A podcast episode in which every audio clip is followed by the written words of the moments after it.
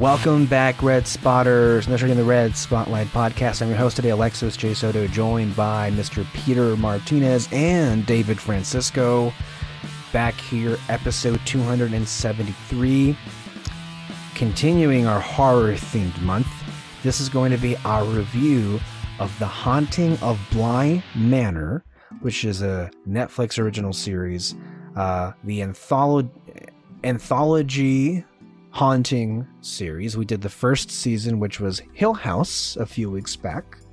Uh, to a lot of great fanfare here. We, you know, loved it universally across the board. And of course, Bly Manor dropped on Netflix this past weekend, and here we are uh, reviewing all nine episodes um, for Bly Manor. Uh, at this point, I am going to toss it over to Peter Martinez, who is our wonderful narrator in uh, uh, catching us all up on what exactly this show is, um, which is, I believe, uh, pulled from different works, at least where Bly Manor was inspired from. Different works from Henry James. I would still say inspired as well, although this story sticks a little more closely than um, Haunting did of Hill House. So, The Haunting of Bly Manor. This uh, description is brought to you by Letterboxd, with where their uh, their slogan is: "If it's here, you're damn sure it's a movie." Okay. The slogan, which, by the way, is currently in court uh, and being challenged, by the way, so that's not necessarily the case. We have to be transparent about our sponsor currently in Um, court being sued for that particular uh, tagline. The Supreme Court will rule in their favor, don't worry. After an au pair's tragic death, Henry Wingrave hires a young American nanny to care for his orphaned niece and nephew who reside at Bly Manor with the estate's chef Owen, groundskeeper Jamie, and housekeeper Miss Gross. But all is not as it seems at the manor, and centuries of dark secrets of love and loss are waiting to be unearthed in this chilling gothic romance. At Bly Manor, dead doesn't mean gone. So, the haunting of Bly Manor. Uh, technically, maybe, but not really. Somewhat of a follow up to the haunting of Hill House. Uh, written and only directed for the first little chunk of it by um, Mike Flanagan. well, just to be clear, uh, Mhm. You're right, but just to you know drive that emphasis home, Mike Flanagan is the creative force, otherwise known as the showrunner, which is what uh, a television show's Mhm. equivalent to a director is of the creative uh, Hmm. control of the series. Okay. Because when I look at the under the crew under uh, as you would under Letterboxd, it has writer and producer and director. Well, my, but I don't see showrunner. Well, that's why uh, you know Letterboxd is a little iffy, and that's why they're currently being sued because that is a little bit of a what would you Mm-hmm. call it? Uh, false advertising because this is a television show, right? Oh, and okay. television shows. But I mean, as we know, they will they will win that case. So um, all's well in love and war. As I was saying, the haunting of Bly Manor.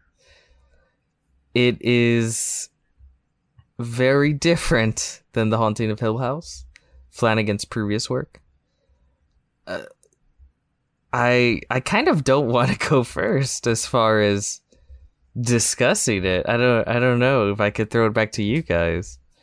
Well, uh, I, I we'll have plenty of time to hash that out. But I Mhm. guess is it? Do you think it's relevant to start first off with the reception as far as how people are reacting to this, or do you, is that Well, oh, see, that's the thing, though. I felt like if I if I talk about the reception, I'm gonna have to talk about how I feel.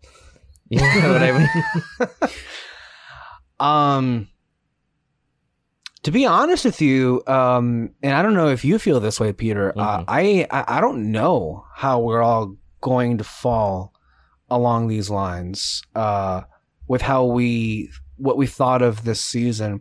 I want to say first and foremost, Alexis Moreno uh, was supposed to be on here. She really wanted to be on this uh, episode, but unfortunately, there were scheduling conflicts, and her workload has been uh, swamped lately. So she uh, she's not here. She's not dead. I was gonna say something, but I yeah, I thought that would go too far.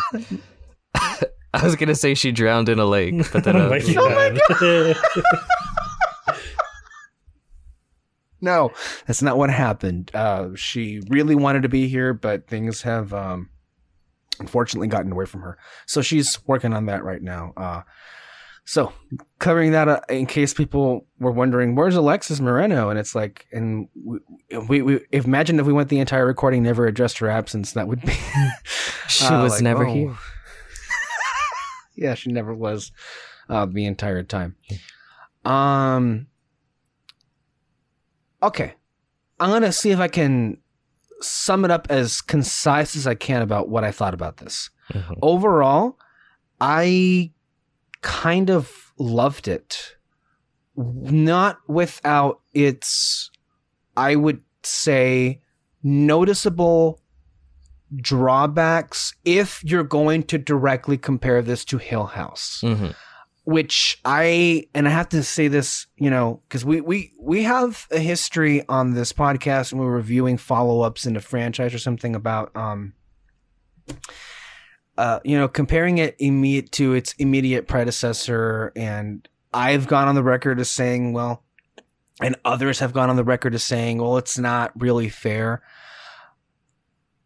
and I get that, and I've said that, and then I also feel, and others feel like, well, you can't help because you're trying to gauge how well this one was, and you look at the other thing. Um, it is a weird, I think, combination. I think there are spots where this kind of exceeded Hill House in terms of emotion, perhaps, and I think there was clearly a tonal difference between Hill House and and Bly Manor. Um, in particular, I would say the endings were very different. I think in tone uh, with uh, with what they were going for. I feel, and again, I say that not I think as a criticism, but just as a clear you know thing that was different between the two of them. Um, my issues, I think, with overall, I enjoyed the characters. I enjoyed the performances, all of the wonderful horror theatrics of what there was, uh, the aesthetic. The music was great as always. I think the direction, for the most part, was good. I think the parts where the season kind of suffered was perhaps between episodes two and three or two and four, where um, it felt as if there were noticeable pacing issues. Um, I felt myself, I think in episode three or four, I can't remember which one, getting a little um, wondering, okay, what's happening here? Where are we going with this? And so it felt perhaps maybe in one of the episodes, I can't recall which one, it felt as if um, not much of note was occurring.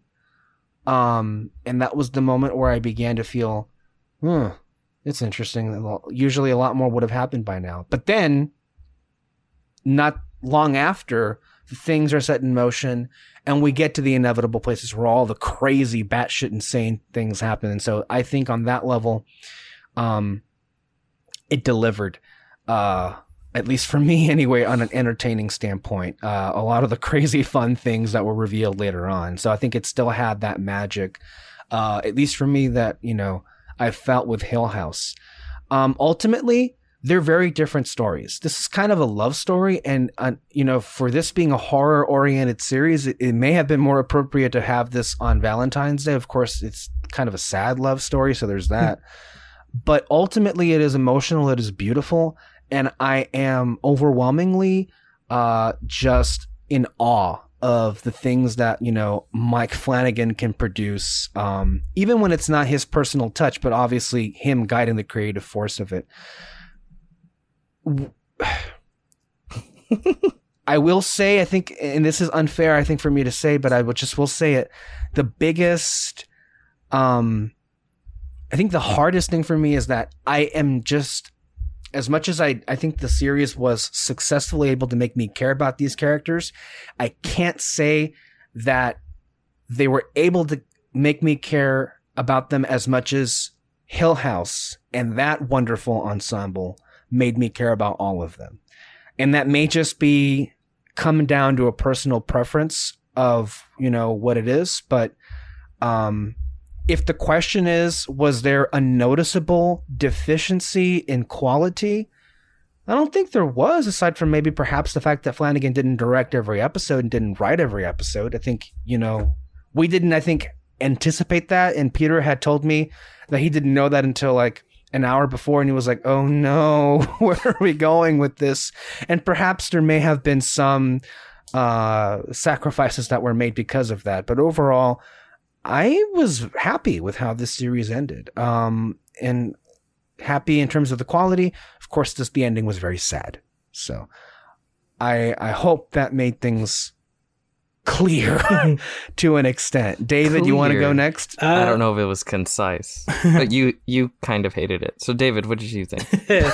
oh my uh, uh, no, I agree with a lot of what Alexis said. Um, I really did like did like the show and all. Um, ultimately, I did enjoy Hill House better.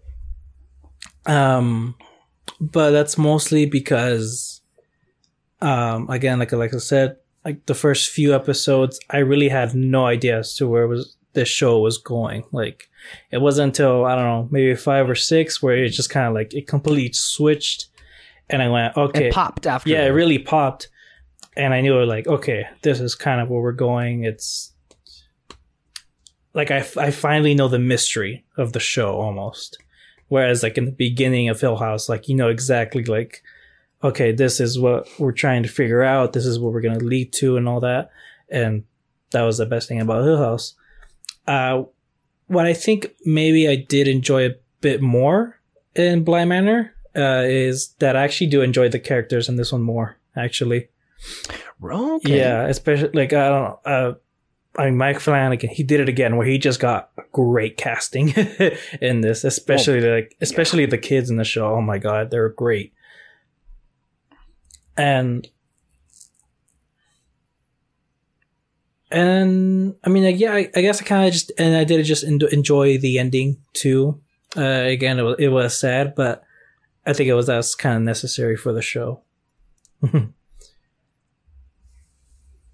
Okay, so that's interesting. You took a a more uh, what do you call it? Complex approach, whether to when compared to Alexis's, you know, brutal bashing that he gave Bly Manor. It's interesting. Uh, uh, see, if anyone out there is listening to this, what you don't get who enjoy about these things, which for me is half the fun of making them, is whenever I make comments like that, the look on Mr. Alexis Soto's face is worth every second of it. Oh my god, it's hilarious. Very, very funny. Um He's doing it right now. Okay. So, how did I feel about the haunting of Bly Manor? Um Accents. A lot of accents. Uh, be warned. about Tally the- ho. I'm British. Or Scottish. I can't do accents. Uh, like Mr. Alexis Soto had said, I had not known that he had only dir- directed uh, basically one eighth of Bly Manor before going into watching it, and it got me just a little, well, one night, and it got me very, very worried, cause. But then I thought about it, and then I realized it kind of makes sense. But it 'Cause still he was kind of working me. on something else, right? Uh, at the same time as this. Yes, but going back and listening because I did listen to a lot of behind the scenes stuff and a lot of interviews with Mike Flanagan. And if you've ever heard him talk about making Hill House, he talks as if he's a war veteran.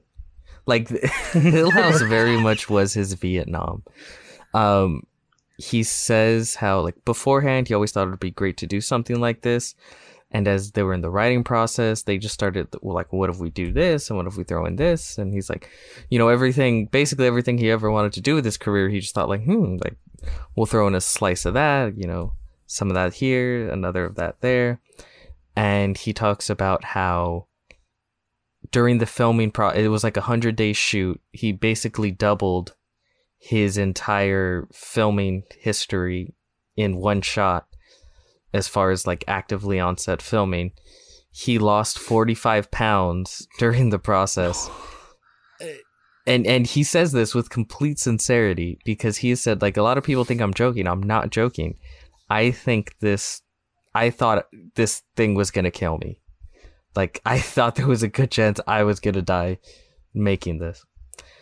And whenever you hear, even in passing, you hear him talk about it, he's like, "It's wonderful. I love it. It was like some of the greatest stuff in my entire career. I hope I never do it again." well, That's the I mean, way he's it, talked about Hill House. Dang. So then, it makes a lot of sense, though. Though, real quick, it makes a lot of sense because uh, this is kind of why, in the world of television, there are showrunners who are the mm-hmm. creative force and who head the writers' room. But this is probably perhaps why they don't write and direct every single episode of a TV show because yeah. it is a much longer production than it is filming a, a movie. Mm-hmm. Well, because it's Which like I'm an eight-hour sure movie he, without you right, know a showrunner. Right. It's it's a writer and a director, and then that's it. Mm-hmm. Because he still wrote Bly Manor. Mm-hmm. Uh, he just couldn't do all the directing duties, and I think I looked up who the other directors were. Well, there were also all the writers. To be clear, there was a writers' room, uh, and aside from the directing of it. So, well, not a writing room. He wrote it with his usual people. His people. Yeah. Yeah. Um, and the other directors, uh, film directors, he picked. Uh, I have. I know one of Ciarán Foy. Huh? Ciarán Foy. I'm. I have the list right here. If you mm-hmm. wanted to of the directors. There's Liam Gavin, mm-hmm. Uh, Ciarán or Ciarán Foy, uh, Yolanda Ramke and Ben Howling, Axelle Carolyn, uh, mm-hmm. E.L. Katz. I don't know these names, but these are the directors of the other episodes. They've all worked on other horror films. None of them to the same level of like Flanagan, obviously, but th- they do have a history in uh, horror filmmaking. Uh, I know one of them directed like Sinister 2. So, yeah, they, they all have it. But as you know, as have all all of you said this already, it does feel different than Hill House, and I think Hill House was just it was incredible, you know. Mm-hmm. he really did give his entire self to making that piece of art and i think it shows and i think that's why it stands out. Whereas with this he definitely took a more uh slightly more hands-off approach and it's different. Uh for one i i mirror what everyone else is saying. I don't think it's as good. And i and i do feel and yes, I'll say it. I feel if he directed the entire thing, it would have been better. Because there are. Can I just say real quick though, Peter, to give. Yeah. Uh, I don't want to cut you off, but mm-hmm. this is important about the production. You you always say so it, reading, you do, so it's okay. But it's important though. Uh, so, and I, I get to do it because I'm hosting here. Okay, so sit back a little bit. So, the Haunting of Bly Manor entered production September 30th, 2019. Um, Doctor Sleep wasn't in theaters until November, and I would assume he would still be editing that movie or in some kind of a post production job uh, in September yeah. of 2019, if not most of October. And the production didn't wrap until the 21st of February. So uh, I can kind of see with that calendar, and that, that that's just production. That doesn't include pre production, why uh, Flanagan was not able, like physically able to just do the entire thing and then also um, writing, right? Because it yeah. seems like with, with Hill House, you know, he had all the not all the time in the world, but he he was devoted to this and it was all about making this work. You know, writing, directing, everything, boom, all of himself thrown into it. Whereas he, with with Bly that was with Hill House with Bly Manor, it's uh, one I know how difficult it is and I kind of never want to do that again. You know, I'll definitely write, but I don't have as much time to write and I don't not only do I have shorter amount of time, but I have much much busier guy. I can direct, but I can only direct uh I don't know, just barely anything of it. So, you know, gonna have to bring other people in to to direct the rest. So, yeah. I think when you put that all together, obviously it's not going to be as good uh piece of art, I feel. I think that's that's gonna be. A, and he even he tweeted that when Hill House dropped, he was on set filming Doctor Sleep, and when Bly Manor dropped, he's currently on set again, filming probably another film. I don't know what though. Uh, he's busy. Yeah, he's a busy, busy boy, and for good reason. I I want to see more of his shit. So, but I will say I did enjoy Bly Manor, and I enjoyed it a lot. Uh, by the end, it did emotionally hit me somewhat, and it le- it it left a mark on me for some time hmm. afterwards mm. that I saw it, and I thought, you know, I, to do that, it it, it is obviously something uh, that's not easy, so to speak. You know, that's that's kind of the goal of art, but it's not. That's the hardest part as well. It's definitely different. A lot of people have said like, well, the Hill House was a gothic horror, and Bly Manor is a gothic romance. Yes, I would hmm. agree. And again, I I appreciate that. I appreciate that it didn't come back and try to replicate what Hill House was. I appreciate that it went in a completely different direction and tried to be its own thing. And it its successes when the successes that are there, I th- feel are much greater because of that. And I also feel that the negatives that are there are a bit more forgiving because again, they did try to do something unique and not just replicate the same thing. Uh, we'll, obviously get into it more as we discuss everything, but there are instances within the show where I felt like, yeah, if if Flanagan were directing this whole thing, I feel like this would have been portrayed better or this could have been done slightly better. So yeah, I, I do feel if he had just directed the whole thing, it would be better. And I'm and I might point to a few things here and there. The the only I feel the only thing though complete involvement. The, yeah. o- the only thing though that um so him directing all of Hill House, I mm-hmm the thing though is I feel like that kind of affected the ending of Hill House because he directed the entire thing. And yeah. I feel like that would have happened well, the same thing with Bly Manor because you said in uh, Hill House review mm-hmm. that he that he wanted to change the ending because he loved these characters too much, and I think he finally. I was thinking the same mm-hmm, thing too. Like he, him directing Hill House, like he finally connected with these characters on a deeper level because he's like seeing the entire process, probably editing editing at the same time or something, and like like he's seeing in his head like oh my gosh these characters are great and like his work come to life. And i feel and i think that was that is a one good thing about him not directing all Bly Manor is because who knows what he could have done differently once he like sees the process. That is one of I th- I feel one of the things that I've noticed on social media over the weekend when it came to people talking about uh, the differences between manor and house and I feel, and honestly, I think maybe perhaps from a more thematic standpoint, Bly Manor might have had the better ending than Hill House. I agree. Is that kind of where you're going with David? Yeah, yeah, I agree with that. The um, the ending, I still love the ending of Hill House, obviously, but I do agree yeah. with what Peter said though, is that it kind of did seem it went to a different direction than what was intended. And with but with Bly Manor though, it makes complete sense where it ended. It's also like I mentioned earlier, just completely tonally different. Mhm. Whereas in Hill House, it is, I think, overwhelmingly uh, a sense of joy. Um, here, there's an overwhelming sense of melancholy. It's bittersweet. Mhm. Uh, I think you know. I think Go ahead. that well, I just to what David said. I think that runs on the you run on the assumption that uh, Mike Flanagan would have changed the ending. Uh, I don't. uh, Neither of us can know for sure. If, Yeah. you know, Right. maybe he would have changed the ending. I have a sneaking suspicion he wouldn't have though. But that's Mm. just me. I don't know. Yeah, I mean, who knows? We, neither of us can ever know. I'll be honest, like I just I'm literally just finding out about this that he didn't direct the entire uh, show, Oh, oh Yeah. okay. and so like when I was first watching it, I didn't really notice much differences in direction or in cinematography or anything like that. So I'm, I don't know.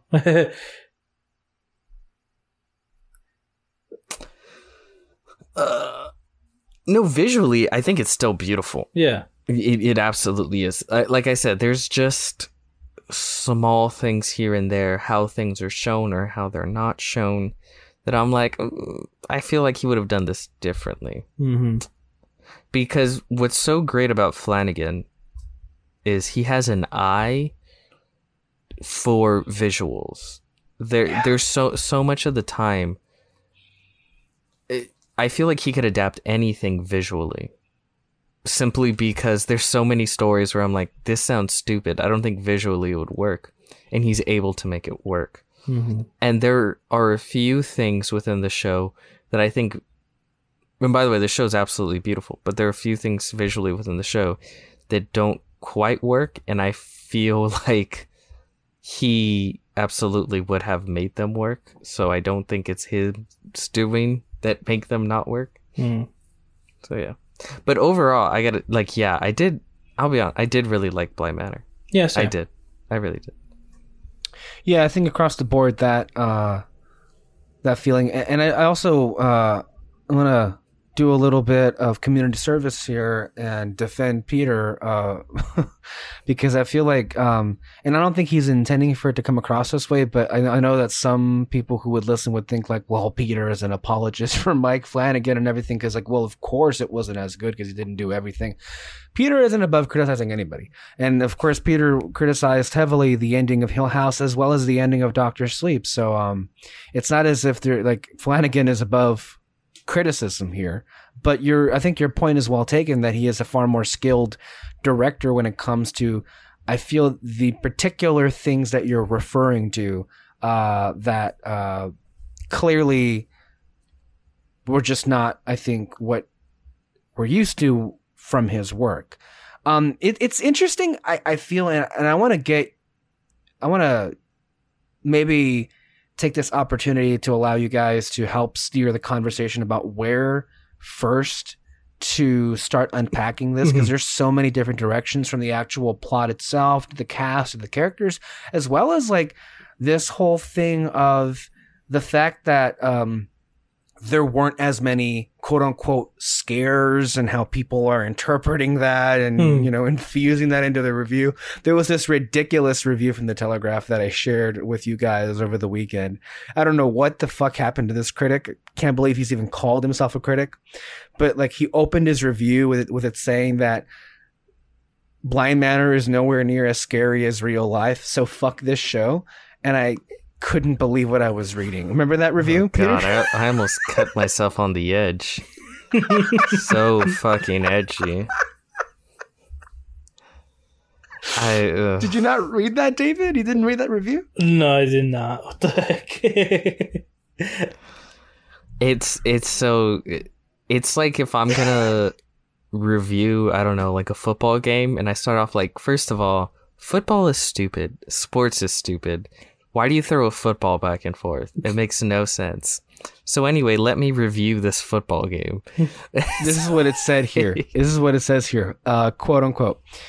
I am no horror fan. I am quite frightened enough in and by real life. Thank you. And I stumble too over the large obstacle presented by the fact that ghosts and their ilk, in all caps, he says here, do not exist, therefore cannot be scary. The horror of humanity begins a long way before man's worst efforts. The supernatural doesn't even make it over the fear horizon. Halloween is the most boring time of the year. This is a real review.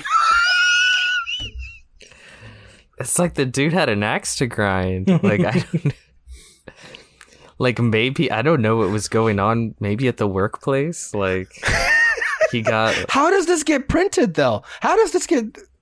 Clearly, something's wrong with this person, and you print this. Yeah. I the second I'd read that from a review, it's like okay, so I, I don't really care what you have to say, Mhm. and then I would just click out of reading the article because that's just so stupid, so stupid. I I would imagine if you're gonna review something, I would un- I would at least expect you to have a base understanding of what you're reviewing. I I don't know. That's just me, right? Like if someone's like, I hate books. Anyway, here's my book review. Like I, I- books are stupid. Why would I read about stories when real life is a story? It makes no sense. Here's my book review. Like no, I'm not fucking re- reading your book review. Yeah. But to that that whole thing of oh, is it scary? Is it not scary? I mean, I kind of went on a bit of a tirade on our. Uh, I didn't realize it, but then when listening back, I was like, oh, I kind of went on and on and on. You usually do, Well, but it's know, fine. It, it's fine. It's. Uh, when that- I didn't mean that in a bad way. fire way. in my heart and passion in my soul, I must speak. our your face, our poltergeist uh, to the table episode. oh, yeah. Yeah, I did kind of go into this whole thing of I don't judge. Which, by the way, to Mm-hmm. the table, you can catch right now. Poltergeist and the Sixth Sense on our feed. Go subscribe. oh, is Sixth Sense up? it. Yes, it's up right now. Oh, How nice. but yeah, I kind of went on and on and on about how I don't judge horror films by how scary they are. And it's weird. To me, it's sort of similar to the way people just judge films in general by how many plot holes they can find. like, not to say that plot holes don't mean anything, but that's just such a strange way to view film and like an art form Mhm. and i just i can't i can't do that i don't know i how do you enjoy things that's all i that's all i ask That's all I keep thinking to myself too. It's like, man, why can't you really this? Uh, you clearly didn't enjoy it, and I. How could you not let yourself enjoy this? Is how I keep thinking back to it. yeah uh similar well what i also said is how genres really don't mean anything like at all Mm. genres are just sort of categories we came up with to help car- compartmentalize certain stories from other stories. But at the end of the day, genre doesn't really mean anything just because something is under the Unless label you're of competing for awards, and then you Yeah, don't but recognize that's your why- entire genre. That's why the Awards awards, are don't matter. bullshit. Yeah, Right. but the, like the genre of a film doesn't matter to me. It's a piece of art. You know, if it if Mm-hmm. it mostly makes me scared, I I I guess you could label it horror, but I kind of don't care. you know, Mhm. genres are just sort of ways to help us f- put things into boxes, basically. But also just interpret Um, the show yeah, or whatever. But to me, when I when I see a horror, there are plenty of horror films that are, well, there are plenty of films that would be under the category horror that I don't necessarily find scary, but I just think are great films and I genuinely enjoy. And that to me should be the baseline category. Like I, I don't know, like what if you see a film that's labeled a comedy and maybe it doesn't make you laugh that much, but it's a fantastic film with a great story and characters. Are you just gonna go like, "Wow, this was a great film," uh, but it was labeled the genre of comedy, and I didn't laugh, so zero stars out of five. Piece of shit. like, no, you say it's a good, it's a good film. So that's that's where I'm at with Bly Manor. To me, it, I think it had wonderful. What's the word? Wonderful atmosphere. Mm-hmm. I I loved just it. wa- It it, was beautifully shot, and The aesthetic, perhaps. yeah, the the word to use gothic aesthetic was wonderful, and there were there was creepy and unsettling imagery that again I think was done very well. Flanagan has an eye for that kind of stuff. Some of it could have been done better, Hmm. But it was all most of it was done very very well. So yeah, this whole like, but it was it scary? I don't know. I don't care. Some of it I found. And look, we It also creepy, just but- depends on the person, though, too. Like I remember, yeah. I remember uh, listening to a podcast and someone said, "Oh, Hereditary was great. Don't call it horror, though. It wasn't scary." And I was like, "That's Pitch? literally the scariest thing I've ever watched in my life. What are you talking about?" So, like, some people just like they can handle horror way better than anyone else. so, No. Oh God. Did they not see those naked old people? Holy shit. yeah, I know. That's the thing. It's like it. It so bothers me. Yeah, but with Bly Manor though, like, oh, it it there, there was a lot of like creepy stuff going on, especially like with the ghosts. Like when you see them, like, you know, I'm able to like. I'm not like oh, covering my eyes or anything when you see them, but I'm still kind of like, oh god, I not sleep tonight. Who knows? yeah, they're still somewhat unsettling. And then also to Peter's point, the house is great as well. Like, I mean, if you're looking, you- you're doing a reoccurring anthology series about these haunted houses. I mean, at some point you think they'd get old, but I mean, it seems as if Flanagan has an amazing eye for how to, you know, tell these distinct stories in, I guess, you know, similar places. But Bly Manor felt alive in a different way than Hill House felt alive, you know? And the aesthetic of it and i think i guess you could say even the production design to it was it was big but it was also just um large ominous um even in the places like the the kitchen like it it, it, it felt like a creepy place and i i didn't want to be anywhere near it um, literally on the grounds of that place. I will say, uh, Bly, no, Hill House had one big, uh, central staircase. Bly Manor Yes. had two big central staircases. So if they go for a third one, it's gonna need to have three big central staircases. Well, Hill That House is my only criteria. Staircase had one central staircase that was used again and again, but there were other stairs that were used. Well, yeah, but I'm talking about like the main entrance hall area. Gotcha. That's where most of the ghosts and ghoulies are at located.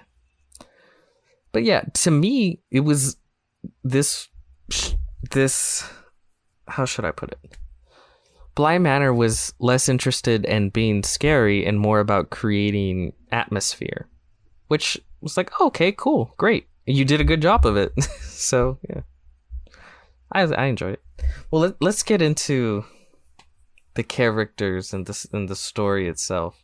Hmm. Uh, instead of following a big old family this time, I would say the main character is, of course, uh, Danny. That's her name, right? Mm-hmm. Played by Victoria Pedretti, who's coming back. Uh, last year she played, or last in Hill House she played Nell. Uh, Nell, yes. And she also gets a different accent. she does. Accents galore. That's I one of know, the best right? parts. Like- Those English accents, they give me life. I love it. That you know But what? it I'm wasn't sorry. all. It wasn't all just English accents, and a Oh, lot of them. the I think- Scottish. There's no, no, no. I, I mean, like, well, well, her accent. Danny's is at a, I think, a more Southern American accent, right? Yeah. that's what I picked up. Um, so there's a, a different kind, of course, with the whole the the Scottish one. Um, it's interesting because, uh, you know, it's it's kind of the reverse of what we're used to. It's not like um, we have Brits doing American accents, but we also have some Americans uh, that are doing British accents here. Uh, from Henry Thomas, Mhm. uh, who's coming back also in this show, playing Uncle Henry. uh, and uh, he's uh, very posh. Uh, the accent that he is, and I think was, I thought it was uh, to me anyway, to my ear, as someone who's not a Brit, not an authentic Brit by any means, it felt. it- I thought it was convincing enough. I thought it would. I know some people criticized his performance or his accent anyway, and I'm like, I, I, I believed it. I adored it because this is what these fucking Brits get. They come over here to our country and take our American jobs at every fucking show, every fucking movie. You know, you, you, you see behind the scenes and all, oh, you know, they're there with their American accents. Oh, here, here I am. And then once camera cuts, oh, hello, mate. Oh, how are you doing? Have I went that? to Oxford. You know, mm, Hey, turn hey, it around. have you ever seen Americans the? take their jobs. Have you ever seen the Key and Peele sketch? Yes, yes, it's perfect. Oh my It's god, exactly so that. great. That's exactly what I'm talking about. We turned that shit and, you around. know, one of those people, one of those actors that comes from Britain and does American accents was actually Oliver Jackson Cohen, um, who played Luke, and he had last year anyway in, in Hill House he played Luke, and in this he played uh, Peter Quint, uh, the Scottish accent, and you'd think that he is Scottish. He actually is not. He has an English accent. He's, I think, from London area, and this time he's doing a Scottish accent. Mm. you see what I mean? Noticeably, It's like invasion of the body snatchers. They just slide right in. well, it was. Uh, it almost feels like witchcraft. Like, how do you turn that on and off? Like, how do you just like like? I honestly never understood how you can just completely and so convincingly like adopt the new accent. By the way, I think this settles the debate once and for all. The American accent is the correct accent because because it is so easy to do. It is so easy for Brits to do an American accent, but it's British accents are so hard for Americans to do. I I don't know. I feel like that means we kind of went the correct route.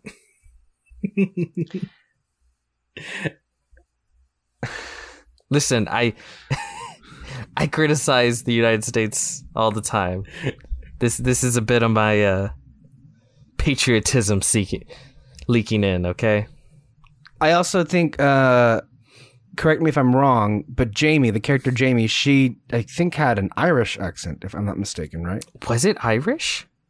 or was it something else? Because her, it's not traditional. It's not Scottish, or was it Scottish? I don't think it was Scottish. It's not Scottish, and it's not English, but it's another one of those that's in the United Really? Kingdom. I feel. I I want to say. I mean, it just that it, it stood out to me, like almost like Merida. Although I guess that is Scottish too. I don't know. David, do you have any? Uh, And you want to weigh in on these accents? Because Carla Gu- Gugino sounded very English.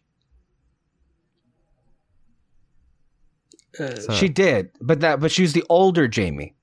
So, Um, so what? and She it- switched accents. okay, I don't know. Maybe. I mean, I don't know. I it, they all sounded good to me.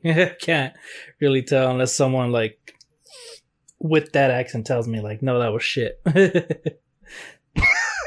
I know, I know the same way. So I don't know. Um, I guess people have different standards Mm, on grading accents. I guess.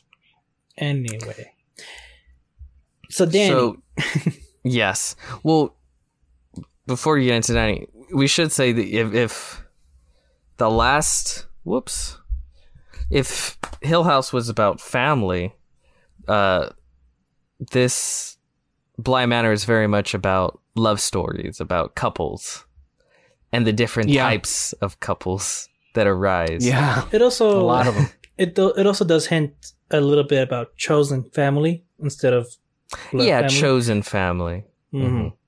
And that, that's Yeah. actually was something that I really liked right from the beginning of the show is that you it again even though I didn't know like where the show was going, what I did like was that it was taking its time and like making you care about all of these characters and making sure that like you care about all of their connections. All And- of them and were there are some hiding shit too. oh my god. Uh, well, yeah, but I mean, I guess that's just people in general. I, I mean, you're right.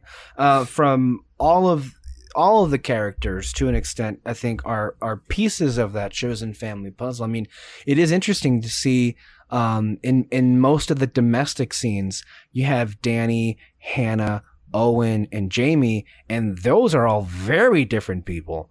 Uh, in the same room together, having a dynamic and all, acting kind of like you know this faculty family. You know, uh, that's one aspect of it. Mhm. hmm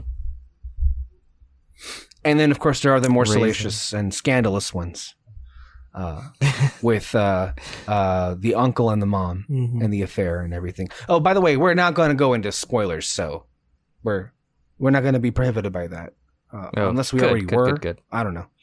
No, I don't think we ever were. What what I love about the beginning, well, you know, what, now let let's stay with the couple thing.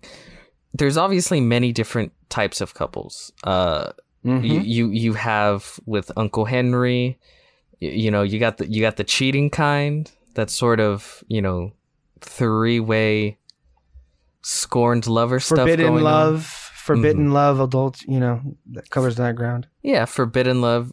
You have uh toxic love with uh Peter and Miss Rebecca What was her name? Rebecca Jessel. Re- Miss Rebecca, Miss what was her last name? Jessel. Rebecca Miss Rebecca Jessel. Jessel. Yes. Yes.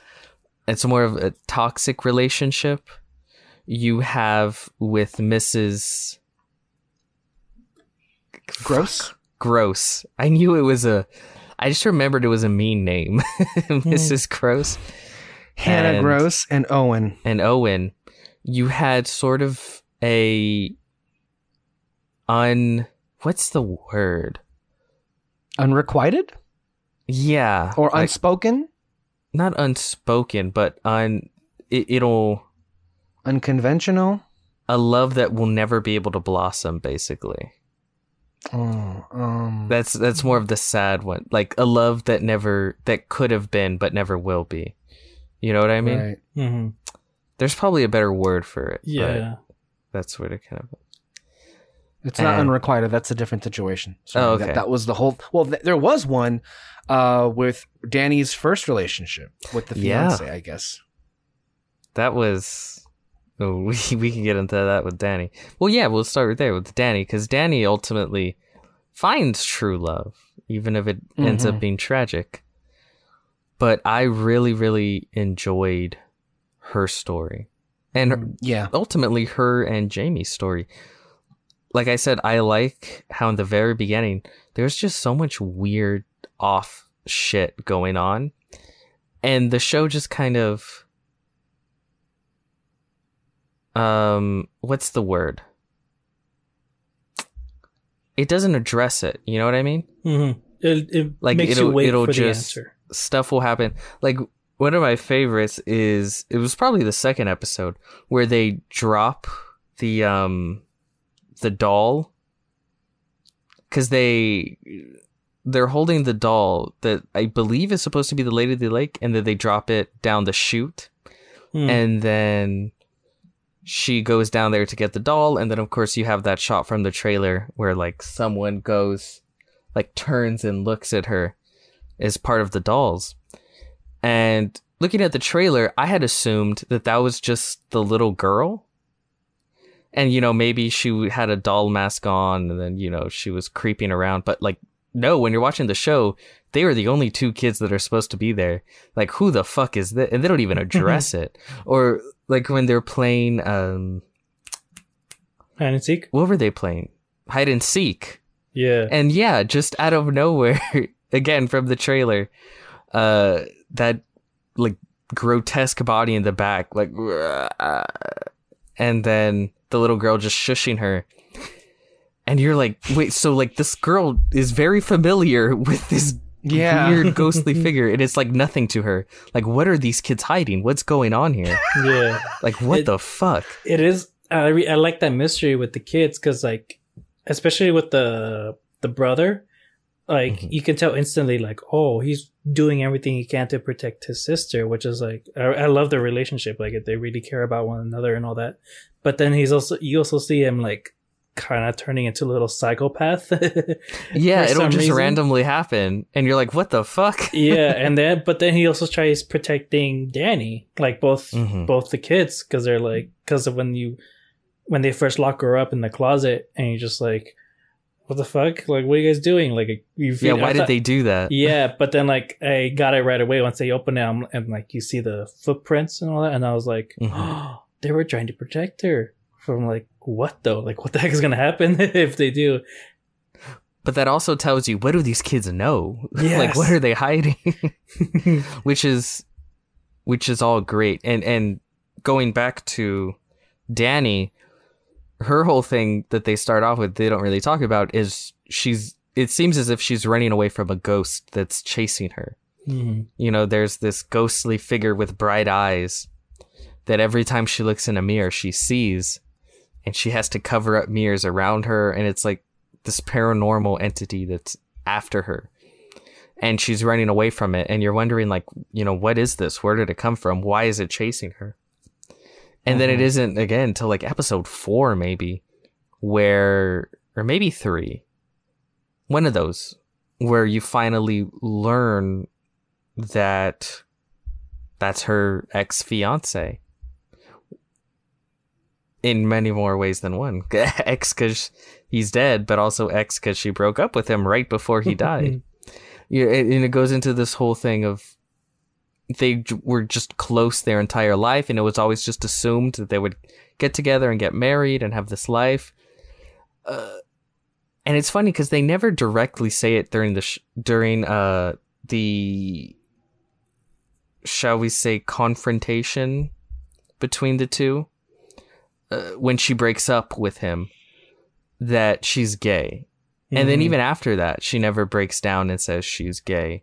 But you can tell everything that she's doing is because she's gay and she's sort of running away from that and she's scared of that. And she felt she could sort of push that aside and eventually she would feel I guess straight, feel the way she was supposed to feel, but once the she gets to the point where they're going to get married, she realizes she'll never it's not going to happen.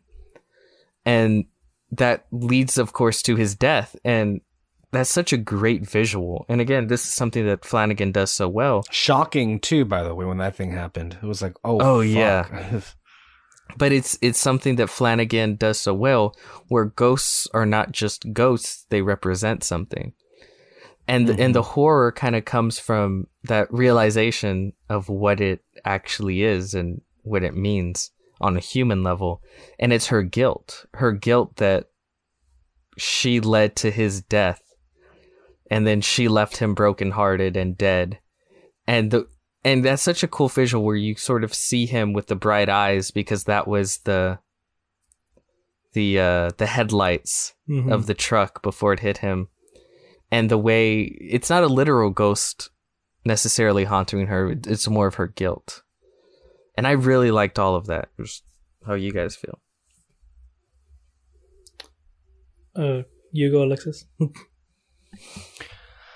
Um, no, I mean, I, I, I agree with every word of what you said.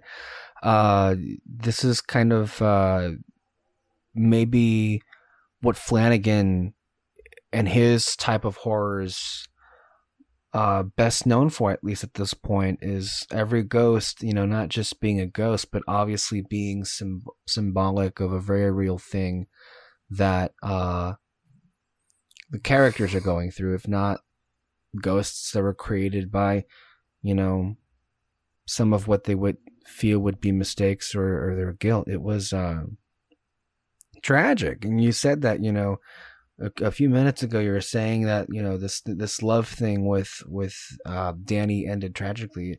The poor thing it always kind of was from the very beginning uh in that way. Because i mean like it's not as if like these two are just fiancés. They've they grew up together. They've been best friends. And it's heartbreaking for him because this is someone who he always thought he would be together with in a romantic way. And we didn't see the conversation they had. I i guess it was assumed that she revealed her feelings although not saying it explicitly and he kind of understood it and i don't know and there, there could have been a lot of you know confusion frustration and anger colliding at the same time with him, which of course caused him to break out of the car and then, you know, basically walking straight to his death at that point. Um, but uh, I guess, of course, what it means for Danny going forward, it, it, was just too much to bear, and she just got the fuck out of that place, and she just couldn't bear to be there any longer. Um, and that's where you know we catch up with her at the beginning of the series anyway, where she's applying for the job, and then she inadvertently gets it and everything. Um, I would wonder though who she was calling in the beginning in the first episode. She was uh, oh, phone. I assume her mom. Yeah. Okay, although we never really see her, I yeah. guess, right? And no, um, no. I assume it's I unimportant. It's just to entice right, you. Like, yeah. why? What is she running away from? Mm. Basically. Yeah, basically, yeah. Uh, no, but it it was very. Uh, she's been through a lot by the time we get with her in Bly Manor, and I wonder, like, before that whole episode happened with the revelation, did you guys have any suspicions? Uh, like they were hinting at a relationship between her and Jamie. I think my first one the, was in the night when when they were talking. Really? Or, oh my god! The second Jamie walked into that kitchen, I was like, "A gay?" Really? I... yes. Really? Oh yeah. Oh, one hundred percent. Even the voiceover, the voiceover was like oh, it was as if they had already met. It was something like that. And I was like, oh, here we go. At that, the second she walked into the kitchen, I'm like, I know where they are. I heard some people say that they knew they were going to go with it. I did not know until it was the night they were all staying over when they thought that Peter Quint had attempted to break into the house. Oh.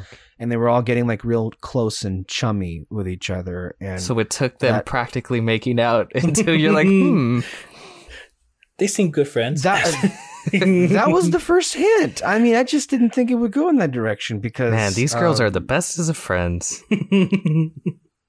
I mean, uh, forgive me. Was it that obvious? I mean, I, I it was established that she had a male. Like, I, I assume that the person that was following her.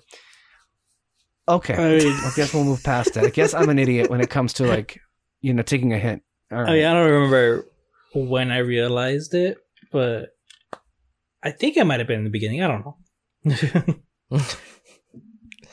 oh, I mean, I don't, I, I don't like, I don't know, assume people you know, on stereotypes, Peter. I mean, it was kind of rude to think that you know. Wait, why did Jamie walked in and like, oh yeah, she's going to be a romantic interest because apparently it was so easy to tell that she was gay. I mean, I guess it was, but I didn't. That's not the first thought that I had when Wait, she walked into the damn kitchen. Yeah you're accusing me of stereotype? The stereotype wasn't what she looked like or anything like that. The stereotype. That's what I thought you just said. No, no, no, no, no. Uh, you are putting words in said. my mouth, sir. This, see, oh, like okay, I said earlier, this is what I was here talking about. The words in my mouth. You do it quite often. Well, you just said when you walked when, when she, she, walked, walked in, was... it wasn't because right. any way she looked or the way she was dressed. It was the way it was shot, the way it was shown. It was the voiceover. Oh, the voiceover. All of that together, they, they were making there. There was definitely heavy implication, but between these two characters from from all of that, she wasn't just casually shown as w- another one of the caretakers on this lawn. She had her own specific introduction, and and, and uh, yeah, there was there was a lot going on oh. there. So I was like, mm-hmm. oh. I did not catch that. And you know what? But yeah, okay. She was wearing overalls. So what? well, I mean, oh, okay. Well, I don't know whose point you proved there. I guess you proved everybody's point. But um, th- w- what I did find interesting as that relationship unfolded was two things. Um, one, Mike Flanagan seems to really like lesbians. Um, two, it seems to be a recurring thing. But on too, that's actually really positive queer representation and oh, something God. you know it, it, where like mm. in most things they they're done horribly or like they're kept in the background. This is kind of the main relationship of the series, and it was nice to see that. Mm-hmm. You know? No, yeah, it's great. I mean, ev- everything I look up, it's like pe- people love and the relationship. And it is again, like I said, it, it emotionally affected me by the end. Yeah. So yeah. And and if you're like a particularly emotional person that's very much into romance stories. Like I'm not someone Mm-hmm. because you know there are people you know they love reading it, crying. People there are people Your that variety is more death and tragedy. Yeah, we get it. Yeah. Wait, what did you say? I can hear. Your taste is more death and tragedy and, and no, you no, no, no. It's it's just I don't. I'm not like. See, see, there you go. There you go, putting words in my mouth. I know what you're saying. You're saying that that's not necessarily the thing that I am most into, Mhm. but Or- yeah, there are people who are that way and they would like this a lot. and they obviously did, and I liked it. So yeah. Oh, I I wanted to talk about something. I fuck. I keep going like, okay, I'm gonna remember to say this at the very beginning of the podcast, and then I forget, and then I remember like halfway through. Uh, so this is something I was meant to say at the very beginning when I was talking about my general feelings about Bly Manor. Um, but it it does kind of weave into what we're talking about now with the ghost and all the characters. Is Mike Flanagan kind of does everything that I hate about these kind of stories on on paper at least. So Okay. For instance, you look at the original story of The Haunting of Hill House, and it's very.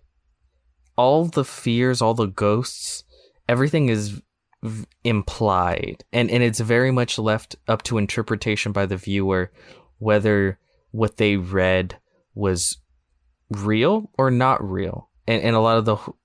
A lot of that horror and a lot of that comes from the implication of was it real, wasn't it real? What do you pull from that? The same can go from the original original Stanley Kubrick's The Shining, and also for Mhm. the original story of the turning of the screw.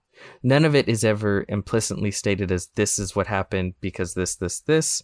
It's all very psychological, uh, and none of it is really explained at all.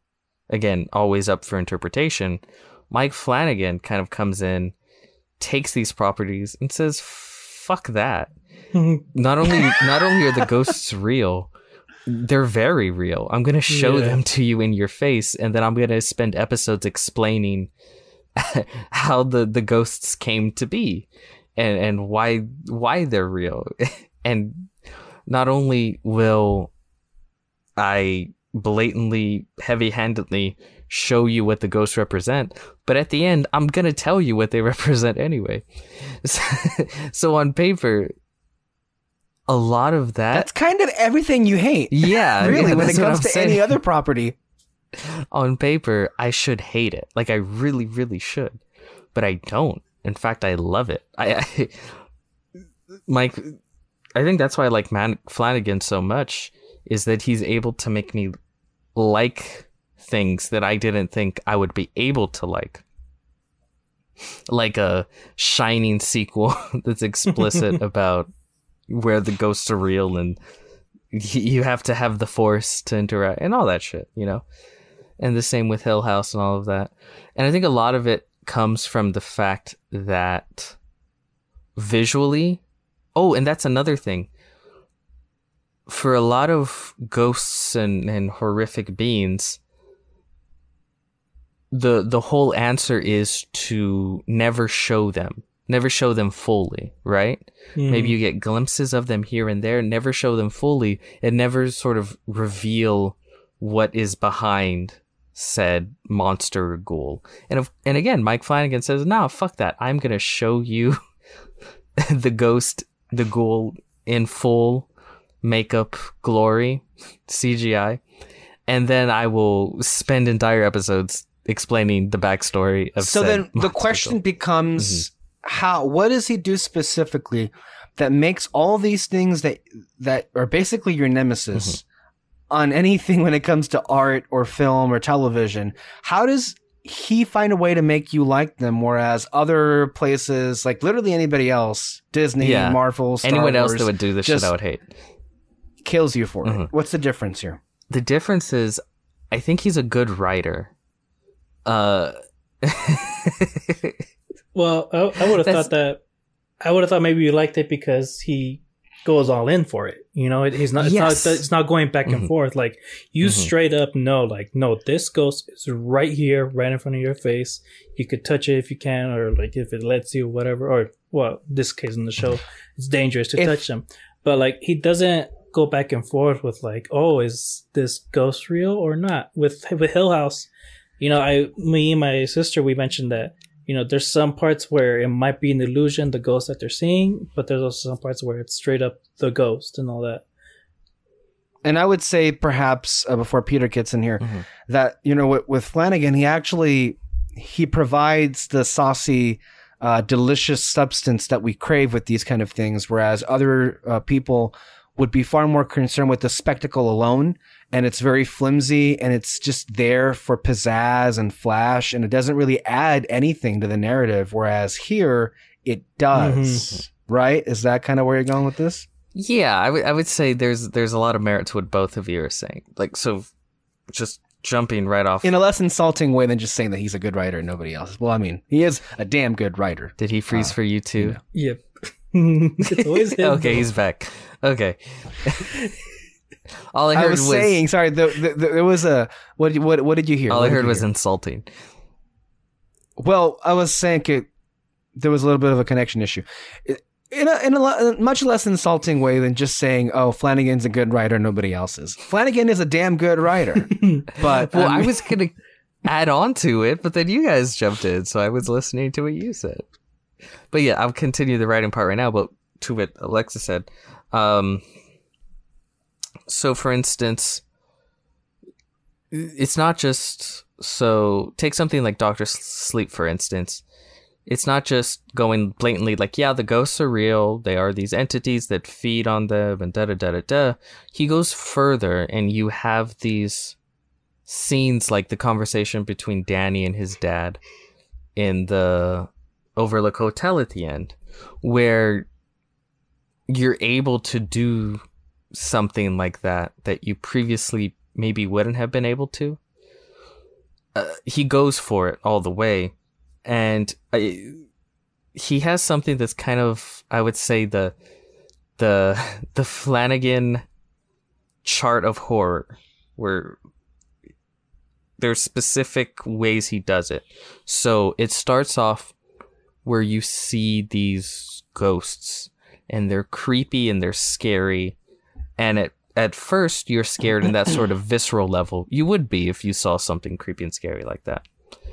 Uh, uh, then you learn that yes, these creepy ghost things are real, which makes you go like, um, okay, yeah, maybe you pull back a little bit, and then he takes it the extra step further to pull back the layers of said ghost and makes you sort of empathize and because of that em- empathy it's even more terrifying than what originally just a ghost would be right? So take for instance the lady in the lake. Starts out it's like ooh creepy you know there's footprints going in. Uh what's the little girl talks about the lady in the lake there's all these implications maybe you get glimpses of her. And then eventually you see her and she's scary and you're like ooh you know oh that's scary but then they go even further and you learn the backstory of the lady in the lake and it's very heartbreaking Hmm. and terrifying and and again you're put in that same spot where you go oh fuck similar to Nell's story in Hill House where yes the Bentneck lady is scary but the ultimate ultimately the terrifying aspect of it is at the very end when you realize that Nell herself is the Bentneck lady um it, it's that kind of shit that I th- feel makes it work for me. And then of course, he he's really good, just really good director and editor, and he his work flows really well. It's shot really beautifully, visually. You know, it's well acted, well well written. So all of that working together sort of makes me enjoy things in a way that were it done any other by any other person, I don't think I would enjoy as much.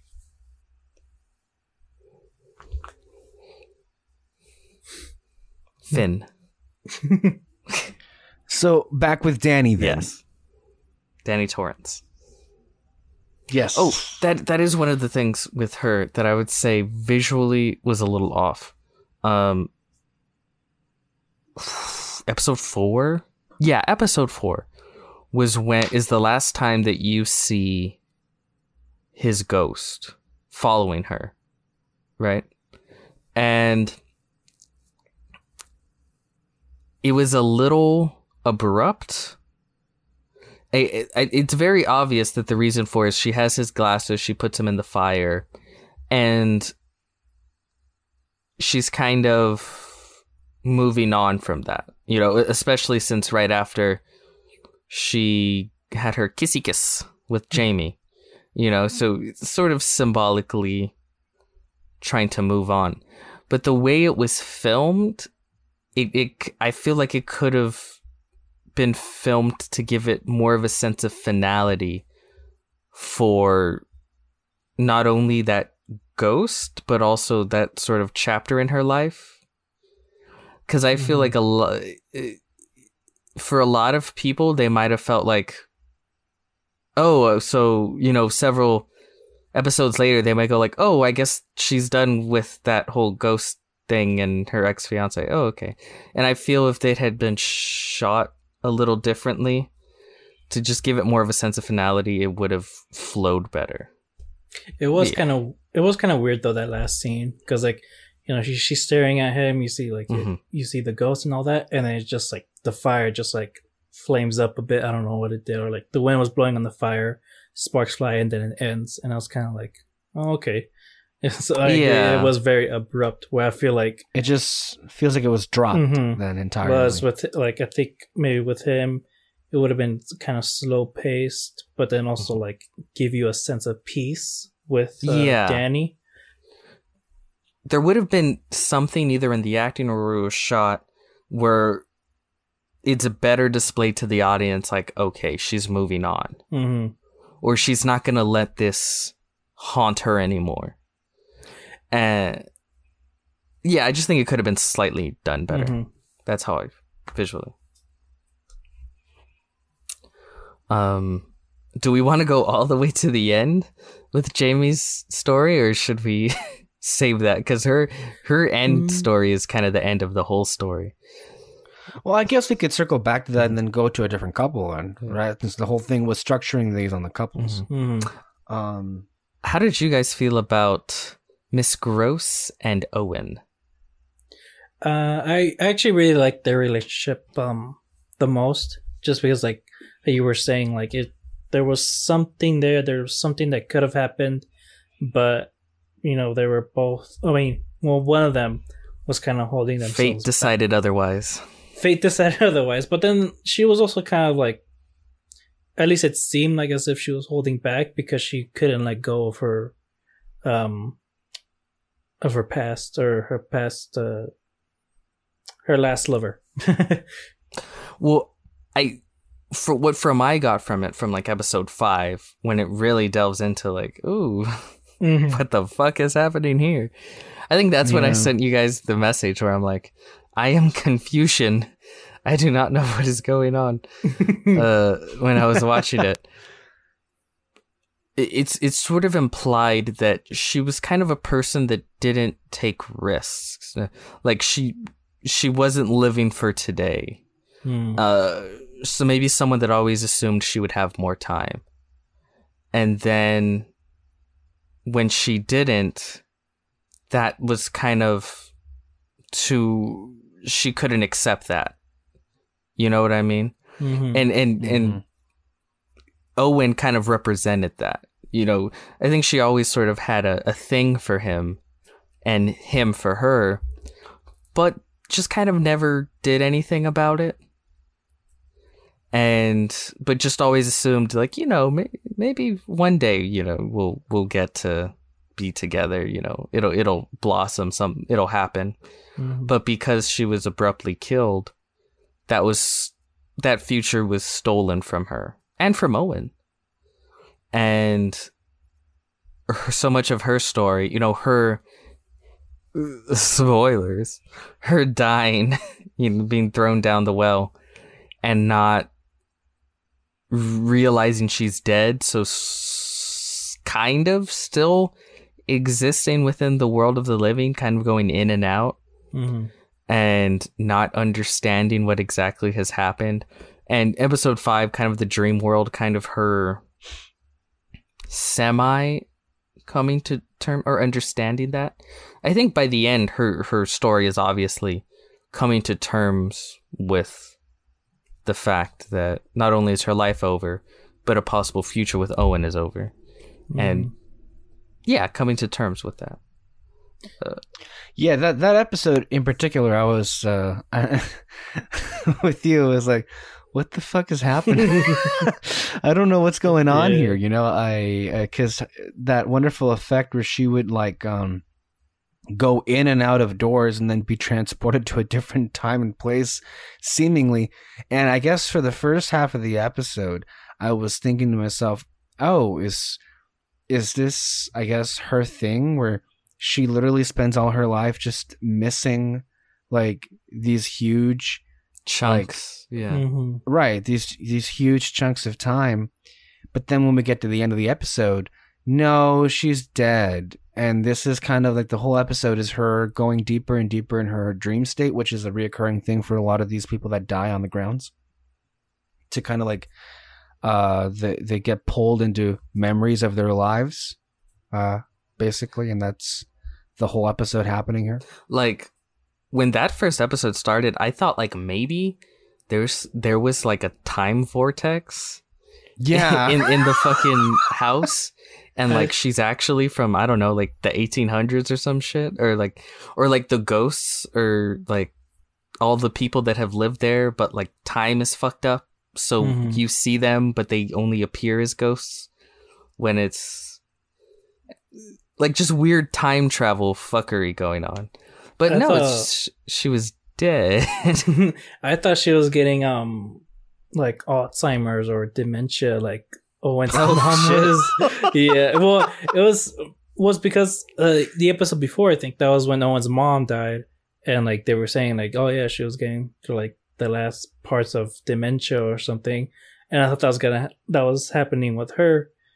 But also because uh, the way they shot that episode of her like walking through a door and just being like in a different part of time, I saw that similar thing to another show, um, Castle Rock, on Hulu. oh yes I gotta be honest though, that episode on Castle Rock did it way better.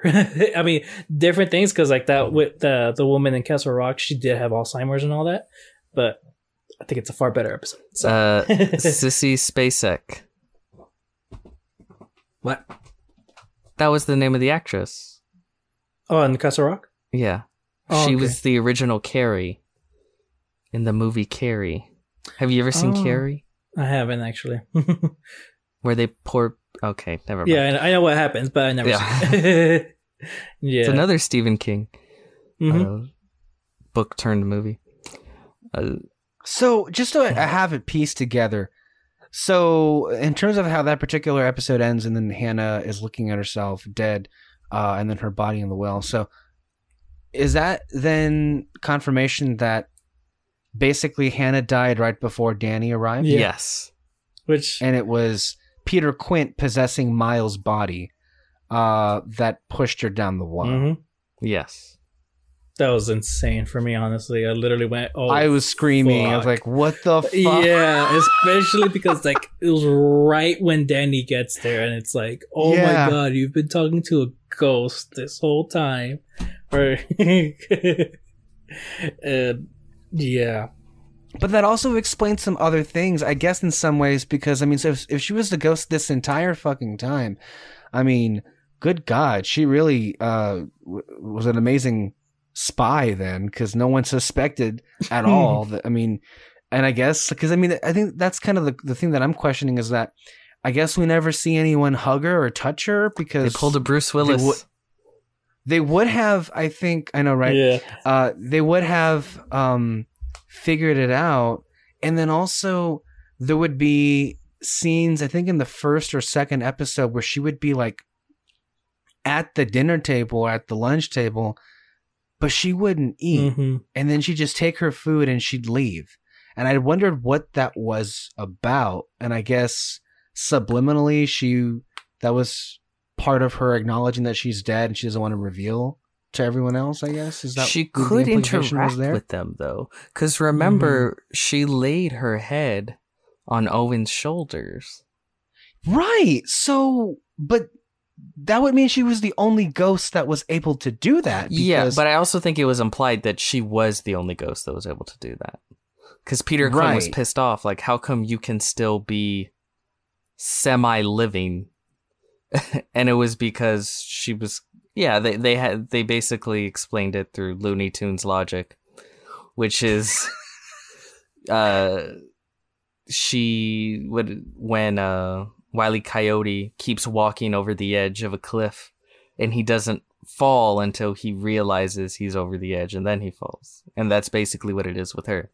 She was still somewhat human because she didn't realize she was dead. Well, that happened with Peter uh, Quint. Peter Quint. Oh yeah, because he, he, kind first of. died. Oh yeah, that was a he- great. That was in that episode, but that was a great um, little. What do you call it? Like shocking moment. Mhm. Oh, when yeah. he's just talking to them and then out of the darkness out of nowhere she fucking voom just Mhm. reaches out and grabs his neck and drags him Yeah. It's I like, mean, this show, like, fuck? there's a lot of just great, great reveals. Like, I, I was wondering, like, okay, what happens if, like, the ghost of the lady in the lake, like, sees them or, like, interacts with them? Like, what does she oh do? you And found love- out you instantly find out, just like, choke But also- and, like, the dude, and, like, Mhm. he couldn't get out of it at all. And then, like, I love it, though. Like, he goes into the room and just walks out like nothing happened. He's just yeah like, that was also kind of creepy because he's like and then they're like oh my god. And then a second later he just walks out like oh hey guys you- you're still awake. I said go back to bed. And they're like what? What happened? It's like, Are do you you not remember? did you just not Uh, remember getting choked the fuck out by this ghost? Oh my god, that was great. That was great. But oh, I, I forgot to mention because I loved this little review uh, with um, what's her name, Miss Gross, the the crack on the walls that she would see everywhere, and then they were revealed to be the crack in, at the bottom of the the well that she she's staring her dead body staring at. Probably the last thing she saw. hmm Uh, That was like a now moment, really, of the yeah, of that the was. show. I thought that was great. I really Mhm. liked that. Um, yeah. No, but to the overall point of Hannah and Owen, uh, at least how, how I felt about it, like, that was another one of those where I was like a little late to catch on. Oh, they have a thing for each other, and like until it was basically spelled out to me. Um, yeah, they were also hinting a, a little bit that, that she was fond of him, although uh, clearly more than what I had suspected initially. But it is nice, and then also just tragic, right? hmm and it's it's interesting. Is that ever really explained? I guess is that is that the reason why she was the only ghost able to hold on and have some kind of physical realm to her? Yes, at least that's the Mhm. explanation that the show gave. Okay. Um, does it make much sense? Eh, We're talking about ghosts. yeah. Ghosts don't have logic to them, so who who Mhm. gives a fuck? This logic worked well enough for Yeah. me. Yeah, and also just like what a bad week for Owen. Uh, Oh, my lost his mom and then losing Hannah like literally the next day. So yeah, not not fucking great. Mhm. Um, no, but that was a wonderful episode and a great twist with Hannah. Uh, shall we transition to um the jackass and the teacher? It's a bit harsh, yeah. just because he's British. Yeah. Well, I mean, Is I don't think it's harsh. I don't know about the Jack. Just because he's British. He's Scottish. He's Scottish. Scottish. Uh, I will say though, I think it was a bit thick. If you're gonna ask me, that accent was maybe too much. Um, actually, bring an actual Scotsman in to do that accent, but uh, for being real, but it was a little like I don't know. He sounded heavy. I don't know. The thing is, it was weird. Hmm. Anyway, but he was he was mean. hmm All right, he, he was kind of a. I mean, he's. I mean, I think that was polite calling him a jackass. He did kill Hannah. he Yeah. did. Did we forget Yeah. that? I mean, and he really, and he also killed the love of his life, drowned her. Yeah. So Yeah. I'm not disagreeing with you. Well, I, I don't. I thought I was getting the sense that there was some pushback, No, like no. calling him a jackass. Um. All right. I I I enjoyed their relationship because again, it, it's a different kind of it's toxic love. They, Yeah. a- and this whole thing of like her, you know, she's a career woman, she's going places, and then him, you see why he is the way he is. He's still a piece of shit, but he's a empathetic piece of shit to a certain degree Mm. and he's kind of a broken person that can't help but break the people. Kind of a BoJack Horseman. Oh, but BoJack's likable. I didn't find Peter Quint likable. That's just me. I know. I'll just put it out there. He, yeah. Alexis, the man hater over here. Uh, but no, I found their relationship very interesting, and again, tragic. A lot of the show is sad. yeah. well, like we just said before. What are their names? It's Jessel, Miss Jessel, and Peter Quint Peter and Quint. Rebecca Jessel. Rebecca Jessel. I like Miss Jessel. I'm being respectful. Hmm. Uh, Quentin Jessel. Yeah, like you said, the way that they he used her basically to try to escape, murdered her to not be alone. Uh, at the beginning, I think at the beginning, you kind of didn't know he was an asshole, right? I think in the very beginning when they were first getting together. So you're like, oh, it's kind of cute. They're getting together. But then by the very, very quickly, he starts to reveal himself for as shitty as he is. Um, yeah, I, I enjoyed the story. I did. I, don't- I don't know. How do you guys feel? Uh, to an extent. I think it was. I mean, I, I get the point of it. I was just kind of getting annoyed in the middle of it. Um, What annoyed you? Even more annoyed. Even more annoyed when uh, it, it- it resulted in him being the reason why she died.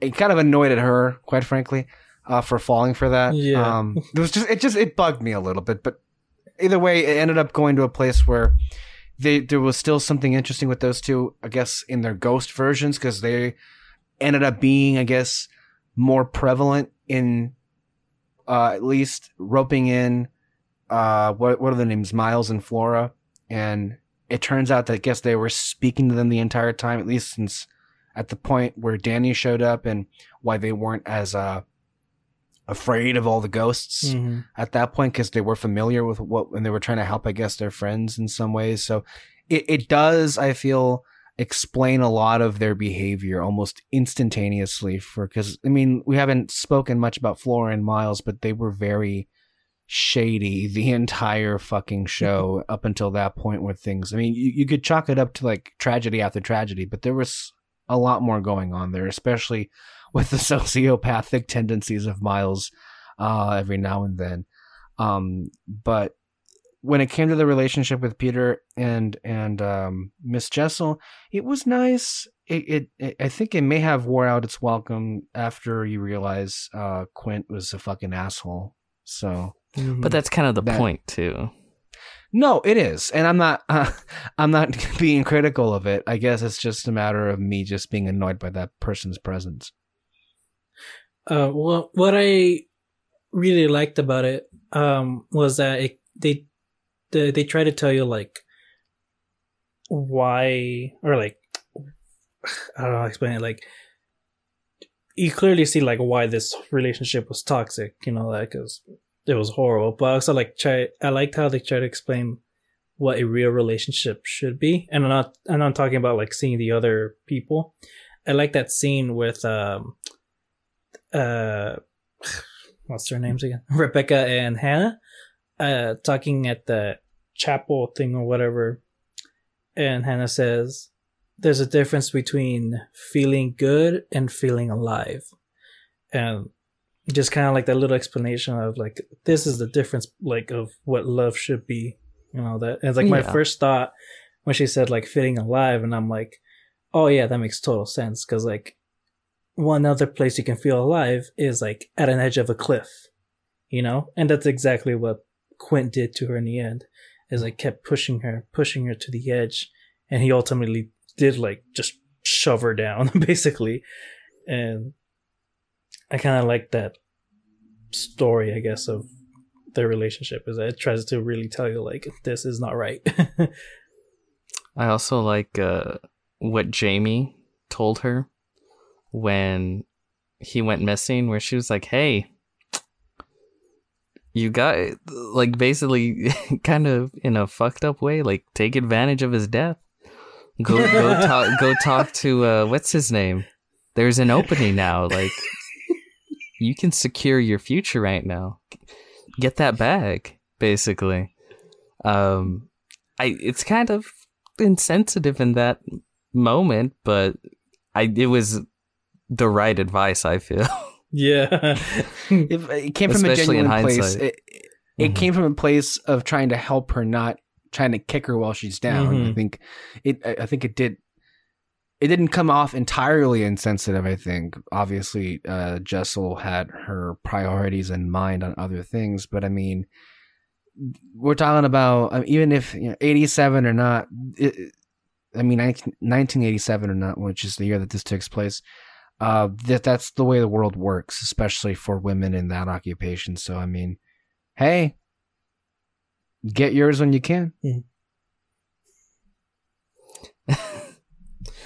Um, It was funny. I was. was? I was gonna start talking about uh, what's his name? God, that's the thing with this huge cast. There's so many names. Uncle Henry. Uncle Henry. Do you guys want to talk about Uncle Henry? sure. um, yeah. David, you want to go? uh, I I don't know much. There's not really much to say about Uncle Henry. Like I, uh, his again. I mean, all of them, all of them are sad. But like, what his was kind of troubling is that he never really got. I mean, from what we saw, at least in the show, he never really got love at all.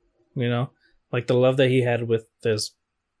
What was it? His brother's wife Yeah. yeah with that like it wasn't again it was also toxic it wasn't right at all and then just kind of like him losing everything that he had and just never really had the courage to um uh like get the love that he kind of wants with uh with the kids and yeah it was it was tragic but it was interesting I I actually really liked this story. And again, this is there are so many little things they set up early on that they pay off later, which are cool to see. The way that there's someone calling the house and not Mhm. answering. And you know everyone there yeah. assumes Yeah. that it's uh Peter Quint, Peter Quint. but Right. it's actually him calling trying to work up the nerves to finally speak to what we find out is Flora? his Flora, his daughter, to to talk to the kids. Because the Mhm. whole time you think he's just an asshole. Because the very in the first episode when he's doing the interview with uh Jamie, not Jamie, what's her name? Dani. Dani. He, he comes off like a dick, and, and his whole thing is like, I don't care about them. Fuck them kids. I don't care about them kids unless they're dead or dying. Do not call me. I'm not going to the house. He literally said that, didn't he? yeah.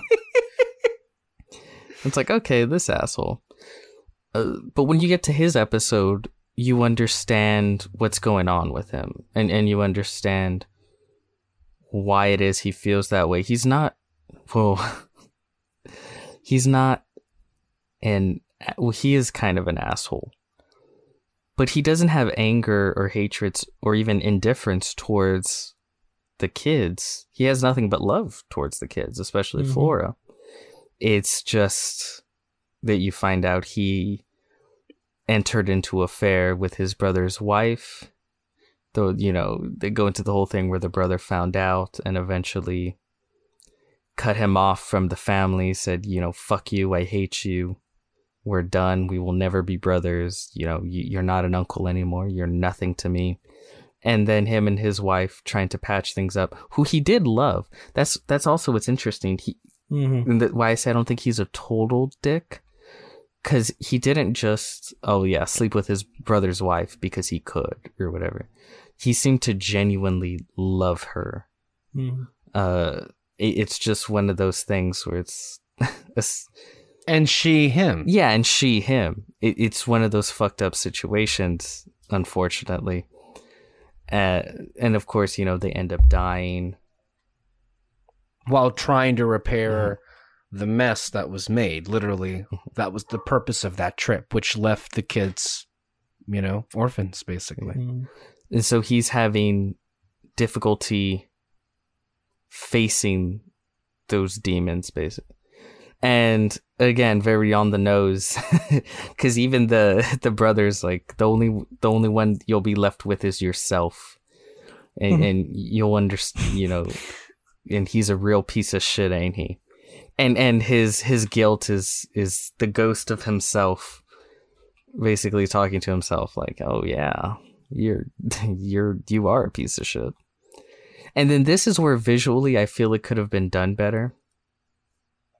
Because the whole point i think this is based on off another henry james story where it's supposed to be like a smiling doppelganger. It's always smiling.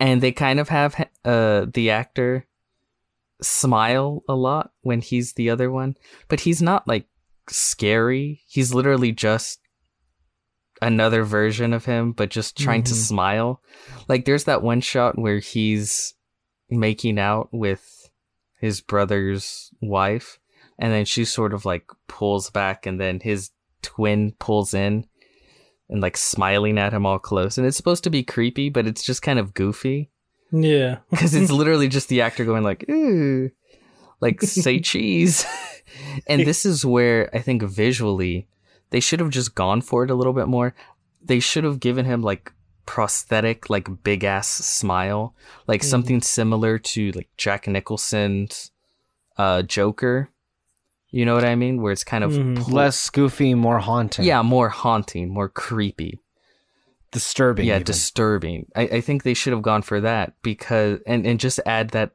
underlying level of creepiness to it because as the way they did it there was just i think visually just did not work at all. And again i feel maybe if flanagan were more involved he might have gone that route. Mm. that's one of my yeah. No, I think uh, I enjoyed a lot of um, Uncle Henry, uh, especially when we're when it's revealed about you know the affair he had and the guilt that he's been carrying. It it made much more sense than what was initially there on the surface. You're right about that. I really love Henry Thomas. I'm happy that he- Mike Flanagan keeps getting giving him work, where a lot of the industry kind of pretends it doesn't exist anymore. And he's a really good actor, and people just forget that. It seems. Mm. I, I like him. I, I, I like that he's getting work. I like that he's appearing appearing in shit that I want to see. Yeah, So yeah, yeah. keep and casting. also, it, right, and I mean, it, it seems as if Flanagan, um, should Haunting continue as an anthology series, uh, good move. I think you know it's. it's I I thought it to be perhaps a tad bit risky, considering how a lot of these, especially since you, you think of uh, at least to me, uh, Victor uh, Victoria Pedretti, uh, Oliver Jackson Cohen, and Henry Thomas were such uh big uh, figures in The Haunting of Hill House. I thought it a bit risky to bring them back and play different main characters uh, for Bly Manor because I mean it's the same face, um, but no, I think it it not only I think works to what a what a great story that was crafted with Bly Manor, but also the powerhouse of these actors that they were able to create completely different characters Mhm. with the same face. But but you, you, when you see that, you don't you can definitely tell the difference between you know Nell and Dani and all the other ones for sure. But yeah, good actors, and they may be back again. And and they weren't the only three that were back from Hill House. There were other ones. I know that Oh yeah. the the the the mom that played Olivia in Hill House was older Jamie, the one that was narrating a lot of these. I want to say that the one that played Theodosia Theodora Theodosia that's Hamilton Theodora uh, Theo Theo I I she was playing uh what's her name Viola Viola, uh, the in- Lady of the Lake. Can we dive into that real quick? What did we make of that episode? That whole like Oh, background I loved kind it. of thing. Mhm. I thought it was I was surprised. I, I I was gonna be like, oh god, we're doing this the entire thing. No, but it was pretty great. Wh- what was so cool about that is episode seven ends on that huge ass cliffhanger of Yeah, her just boom grabbing Jamie, and you're like, oh fuck. And then all of episode eight is just the backstory, right? Like Mhm. you, you, you she grabs her and you're and all of a sudden you're face to face with the lady of the lake uh, you know she's been built up this whole series and then right when you face her that's when they take the time to go back and establish okay who is she what is she about why is she here and then of course it ends you know right back at the end of episode 7 like now that you know how fucked Jamie is let's return let's re- let's go back to s- see how she's doing. But no, the, the fact that it was in black and white, mostly narrated, it Mhm. really was mostly narration, and and yeah. it was a good little story, you know, about these two sisters, and again the the love they seemingly somewhat shared for the same man, and it was also it was heartbreaking and it was terrifying, like yeah, when it came to the end where you know almost every night she would walk she would wake walk to her former uh, bed hoping to see her husband and her daughter only to be realize what happened be heartbroken and go back and repeat that night after night year after year for decades and centuries and then literally centuries. yeah. And then to have her memory fade and just kind of be a husk of a thing. Like she's kind of no longer human. She's just left with these very um, visceral emotions of sadness and longing. And that's just everything that's left of her. I that's terrifying, you know? Mhm. and it's heartbreaking and it's it's it's what I come to see when I look at these uh, haunting works by Mike Flanagan. I really enjoyed it. I don't know how'd you guys? feel? No, uh, No, yeah, go ahead, David. uh, no, I really like the backstory of the Lady of the Lake and just kind of how you like both life and death. She's just kind of being tortured almost. And I like that it was her downfall or like her becoming like this um spirit was because she was brought um she like rose to the top on her own and it just all kind of went crumbling down very very slowly you know she she got this sickness she couldn't be around her daughter like at all for so many years she's just watching her grow up in the distance and then when just kind of like and then just being betrayed by her sister and all that. And then I like when you see her in the in the room or like in the casket, I guess, or you know, and they keep repeating the line of like she sleeps, she wakes, she walks, she sleeps, she wakes. It's like, and it's so great. And then I love I love the part though when she she just kind of went. But the thing that like kept her going was the hope that like one day the door will open and she'll see her daughter like all grown up, probably married and all that. And like I, I love that she like she's having she like she puts a dress over her and she's waiting by the door like is it gonna be today? Is it gonna be today? And then she sees her sister again opening it and I love, I and uh, and you get finally get the explanation of the ghosts after that basically of the per- the person in the attic is her sister uh the kid in the basement I think was it it Mhm. was just someone that she took on one of her uh nightly walks and then I was actually- I more excited about the the guy with the mask the the doctor Oh, yeah. or- I was actually more excited about that. I'm like, oh my god, The plague doctor? Yeah, that was just funny. what I think is really cool comparing Bly Manor to Hill House is visually how different the ghost looks. And, but also there's story and character and thematic reason for that. I like how the ghosts in Bly Manor all are sort of have faded away faces and dolls. You know, they're faceless. Uh, which of course looks very creepy, but then there's when you understand why there is, there's just this horrific implication behind it, which makes you go like, "Fuck!" Just empathizing if you were stuck in that situation that they were. God, like how terrifying that would be. And honestly, this is kind of off track, but no one, I, I feel like no one ever talks about this. The concept of ghosts is terrifying, right?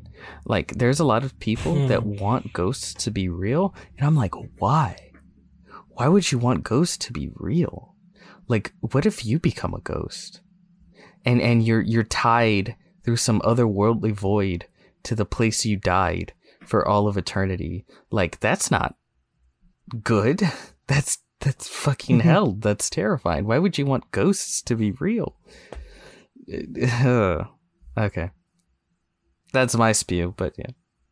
Main point was about I vis- guess how they, visually I guess the they think are. that ghosts. I guess they mean they think that ghosts can exist and do whatever the fuck they want and haunt for fun. I guess that's what people think would be what real life ghosts are. Uh, that's not the way a lot of ghosts are portrayed or implied to be. Suffering for all of time. Yeah. Why would you? why in the fuck would you want that? Mm-hmm. Yeah, if they ever do do another one of these hauntings, I would hope that they continue that of visually distinguishing themselves from the others. Again, like I said, he didn't try to do the same thing. He he definitely tried to do different. The 1600s, right, is when this took place? This episode? Yeah, I I believe don't so. remember. think think it was the 1600s. Um, yeah, a lot of shit happened. Um, in that time, uh, that we were, you know, following Viola. I think it was kind of demented, if not like just creepy, how her sheer will to live kept her alive long after she should have died. Yeah. The way they try to explain like the whole gravity well thing. And not only did it keep her there, but it kept everyone who died there. Um it's what I like about it is it's heartbreaking, but it's very um it, it, it, it feels like almost a fairy tale or like you know it sort of tales that are passed down sort of thing. Like think of like La Llorona, you know, like oh, she was so sad, you know, she, her she drowned her own children, and now she walks every day, you know, crying for her children. Mis hijos, you know, all that. It, it kind of those those kinds of ghost stories. This is sort of a throwback to that, and I really I really like it, and the way it's told, obviously as well. Also, it was creepy to see long after the manor had been abandoned, it being used to house like all of these sick and dying people when there was an outbreak. I guess of the plague. The was it Black Death? The, The plague. bubonic plague. Is that what they had? Is that what Mhm. she had? No, no, she No, had the she had- lung, Yeah. as they called it. Oh, yeah. It was just creepy Mhm. being reminded of how horribly people died that way in those times. In those times, You know. It's just a little surreal. Well, people die horribly in every time, but I mean in that specific way. Um, in that specific time, how basically that's how uh, the hospitals would be set up. Of course, we have that now with coronavirus, and that's a different, I guess, plague, if you want to call it that. Um, in that regard, you know, but it was definitely sad with Viola. Uh, do we want to wrap around with uh, Miles and Flora before we wrap up with Dani and Jamie? Any comments about those two? Um, well, I, yeah, I already said though. I really like their relationship. Uh, they clearly care about one another, especially um the brother. He tries to protect uh Flora like as much as he could, and I love that bit of the episode where he was in uh, like some boarding school or whatever, and you know he tried to do like just horrible things really to try to get expelled and just go back to her to protect her from I guess the house. And my favorite honestly my favorite moment of the show was that scene. It was after Owen's mom's funeral and they were having dinner and then Flora just goes, You're not dying, you know. Like basically comforting him. I oh yeah, that bit was honestly the best and i that little girl was an amazing actress in that moment just because the way she explained it like you're not dying. Like i felt that way just incredibly depressed after my parents died and i thought i could never get out of it. And just kind of like the way she dealt with their death. And it's it was cool but then also kind of sad uh later on because you realize what she meant uh what she meant by "Mm, they're not really gone. It wasn't like her being like oh they're still in, with us in our hearts. No she meant like no literally we're gonna get possessed and, and we're good but we're gonna be with our parents forever in memory. Like but it's still a nice moment especially like, with, um, all the grown-ups they're watching her and they're just kind of like dang those are some wise words it was shocking Mhm. uh, and also very appropriate with, uh, you know, how Owen was feeling in that time, yeah in that particular moment. Anyway, you're right. Uh, but overall, the performances, especially by Flora, uh, the actress that played Flora, was outstanding. Mhm. Uh, really, really exceptional. Uh, when it came to all of it. Um. All right. Uh, shall we stick the landing, as they say? Peter, you want to handle this? Sure. So Mhm. the ending, of course, is the lady of the lake fucking comes out of nowhere, snatches the Hmm. fuck out of Jamie. Not Jamie. Dani. Dani. Keep getting them confused. Uh, Flora, in order to save Dani, gets tries to get the the Viola's attention, and Viola, remembering her daughter, you know, takes takes Flora, Flora. and you know everyone's basically trying to stop her, but she's she's the ghost Terminator. no Hmm. one can stop her. So at the very last minute, uh, Dani does that thing. It says the thing that we have been shown throughout the show they use to welcome spirits into themselves, so to speak. You you ba- you basically have to offer yourself up onto the spirit, and it's something like it's you, it's me, it's us. She does that with Viola, and welcomes Viola into herself, and through doing that, she instantly breaks the, I guess you could call it curse mm-hmm. that befell the house. And immediately when that happened, all the spirits were freed to leave. And somewhat of a happy ending. Everyone lived. Well, not everyone. Mm-hmm. that's that's a bad way to put it. Everyone left alive lived mm-hmm. for the most part, minus one. hmm That's a bad way of putting it. Yeah, yeah, it is. Most of everyone lived. Mhm. And the ones that died were able to move on in peace.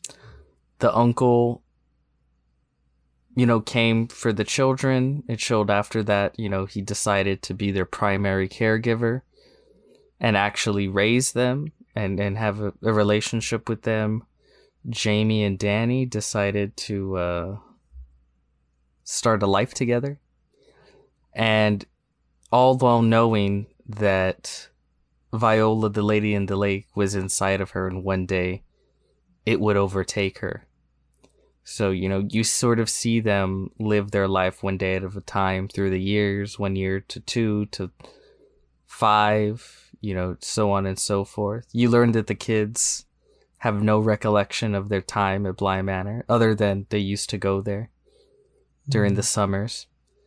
Uh, and eventually, Honestly, that was insane. I was like, how could Yeah. you forget everything that happened there? but yeah, that that part I don't know. eh, That left a little left me a little bit cold. Although I mean, good for them. Uh, I, I guess there are. I guess the way to explain it is that some things are so traumatic you forget. But also, David, you're right. Like, how the fuck could you forget that? And then Mhm. also, like, so Dani kind of saved them, and now they don't even remember who she was.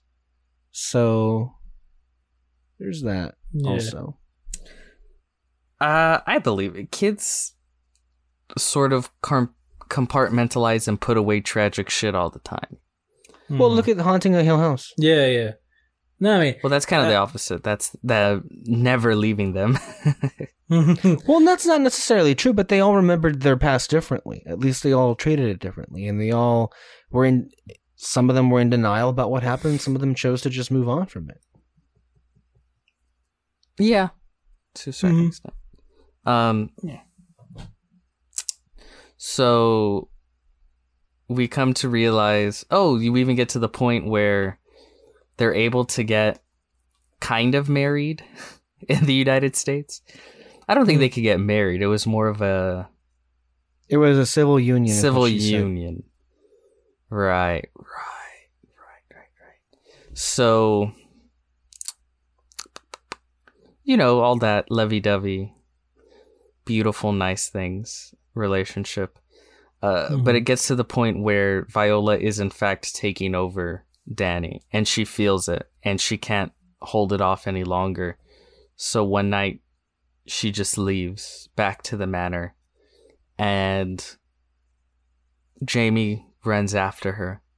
She goes. She follows her back to the manor and throws herself into the lake, where uh, Dani has become the new lady of the lake, and she begs her, you know, it's you, it's me, it's us, to be pulled in with her, basically, but she refuses.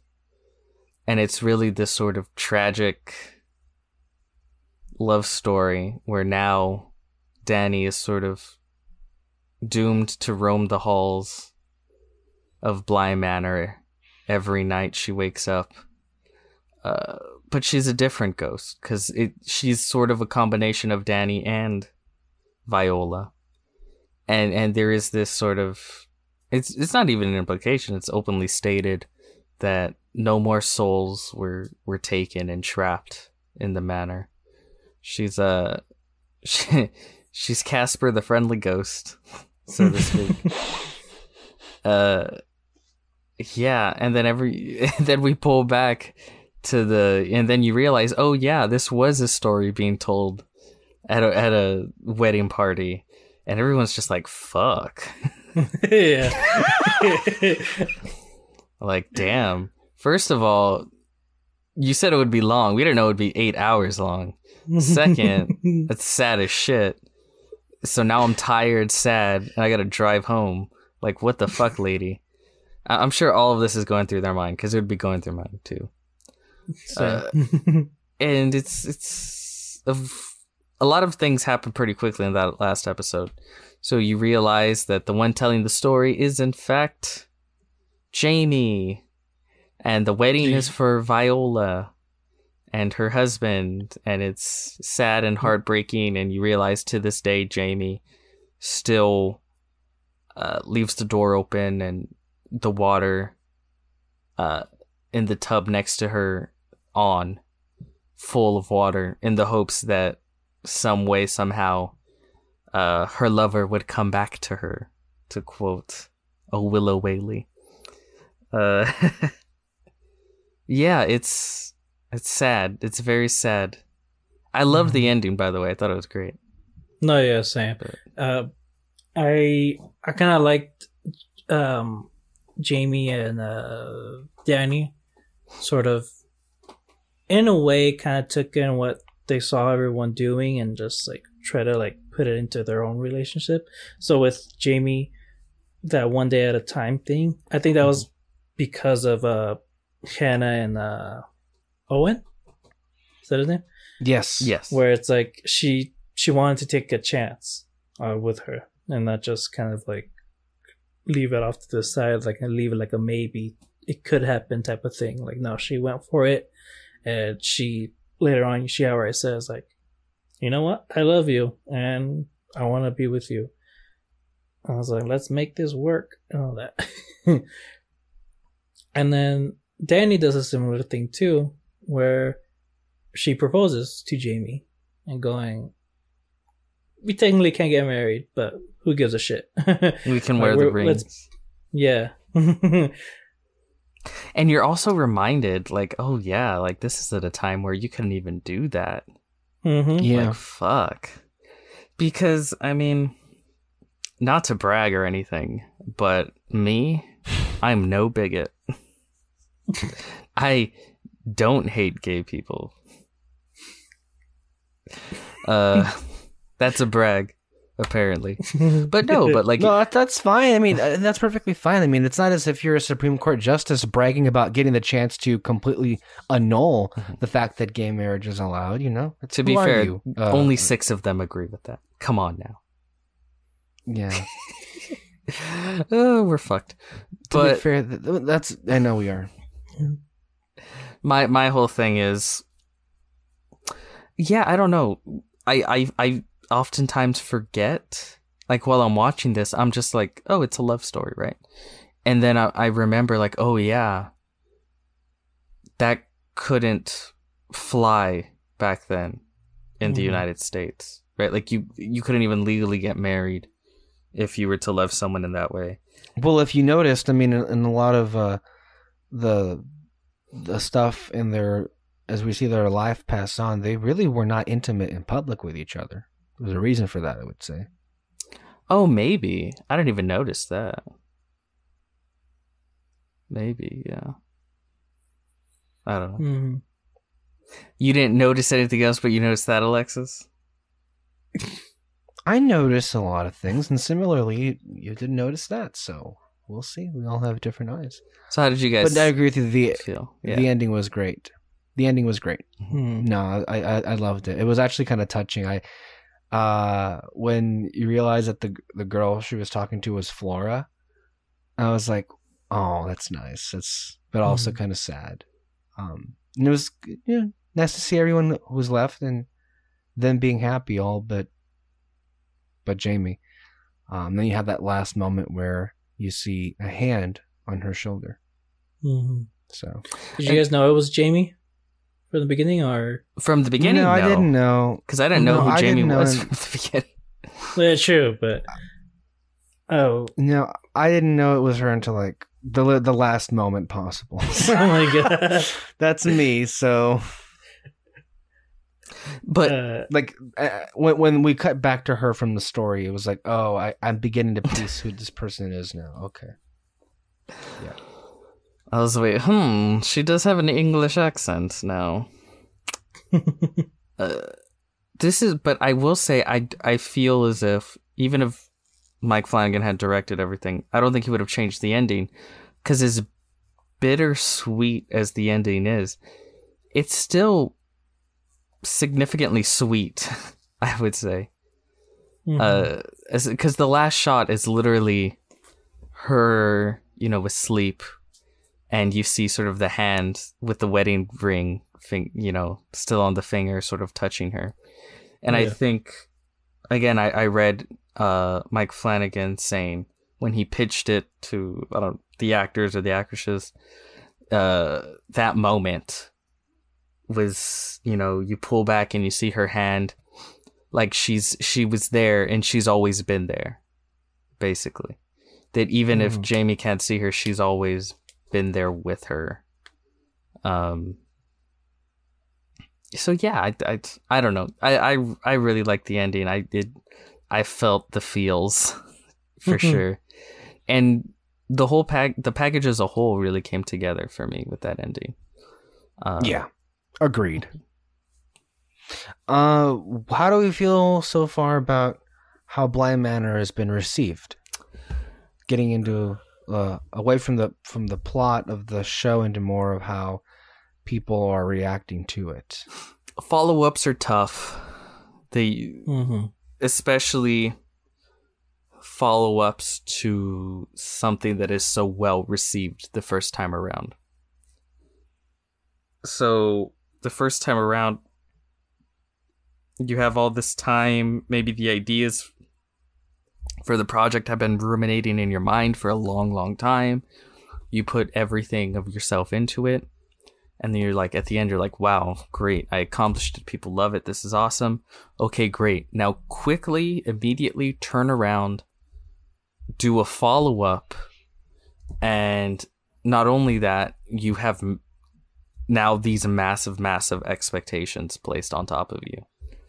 Because the first one was so successful it's tough right? You're gonna hear everywhere what we've said which is it's really good and i enjoy it, it but it's not as good as hill house. In which case i'm yeah yeah that's fine. I, i'm totally okay with that. I think a lot of people again it's not scary so i don't like it which is fine you know? If your whole point for seeing it is to try to scare yourself and it's not doing it? Okay that's fine. But i would i don't know. I, I still feel people should not view things that way so much. If it if it's good it's good regardless of how scary or not scary it is i feel anyway. And i did feel that it was good and i really enjoyed it and i really really liked it.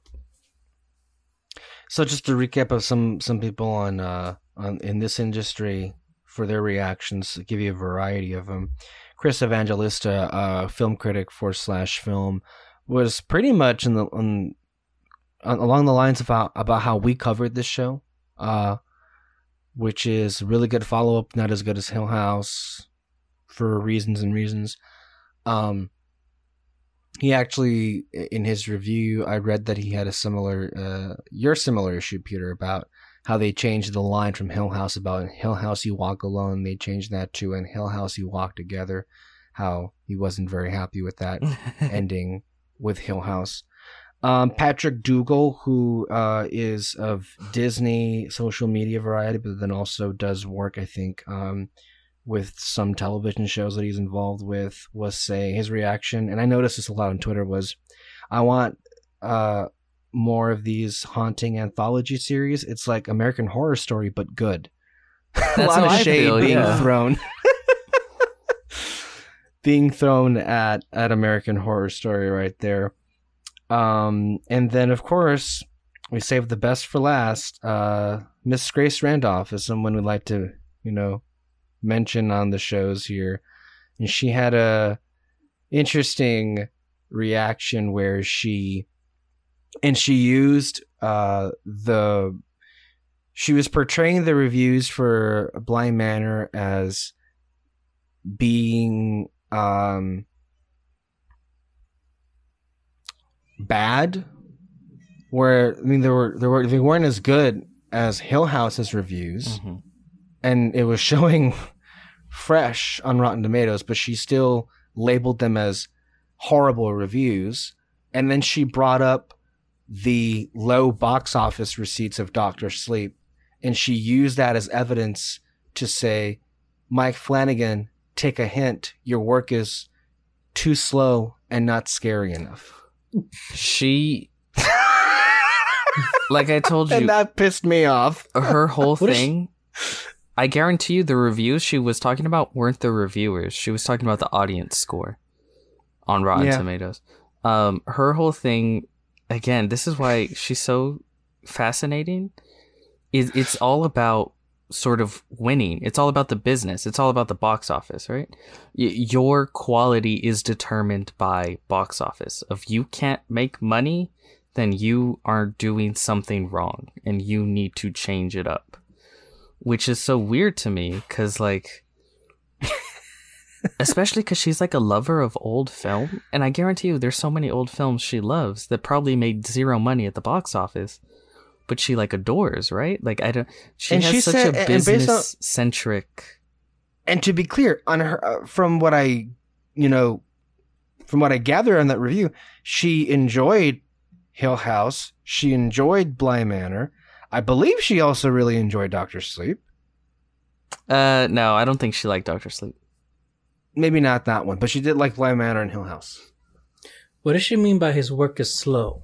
Like he's not putting a lot of stuff out, or like his stories? like are- like the i think she was referring to the pacing in his stories is too slow okay, because I, it's too slow and it's not scary enough is what her argument that most of the masses are what that's what they're calling for things that flanagan is not providing it's annoying it's Yeah. aggravating and i hate that she perpetuates that but you know what i hate more is i can't help but feel in the back of my mind she might have a point in that most people might agree with her when she says that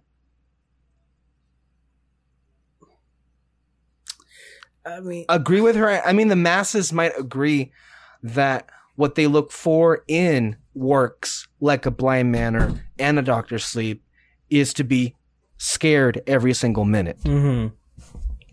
right? So Yeah. when I say that, my worst fear is that I think what what gets me upset when she said that is she may have a point in that the masses agree with her and that they demand to be scared and for not to like for the work. And and and Peter has made the point that it doesn't matter what genre you're in. Yeah, audiences large audiences general audiences are very unforgiving to a very slowly paced anything even if it's a slow burn.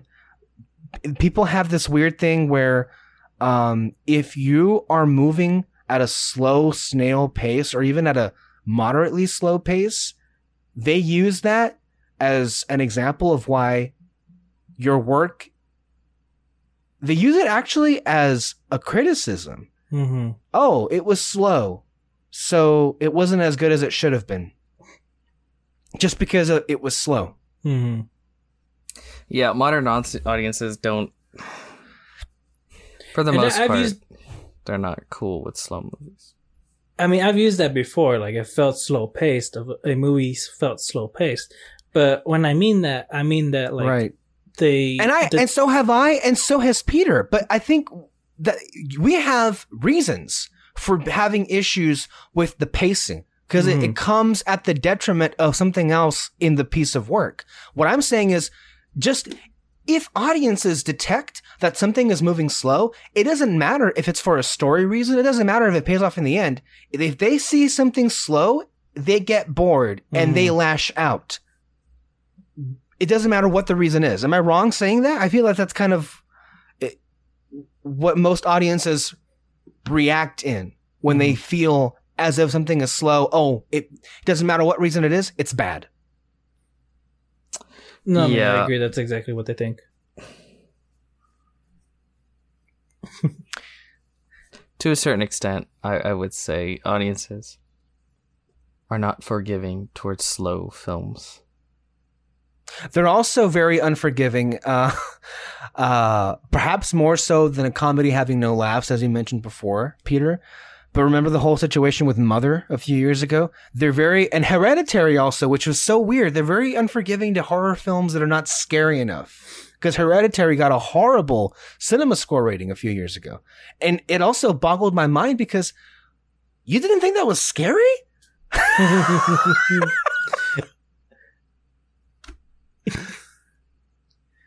and then, of course, you know, the whole Mother situation. Yeah.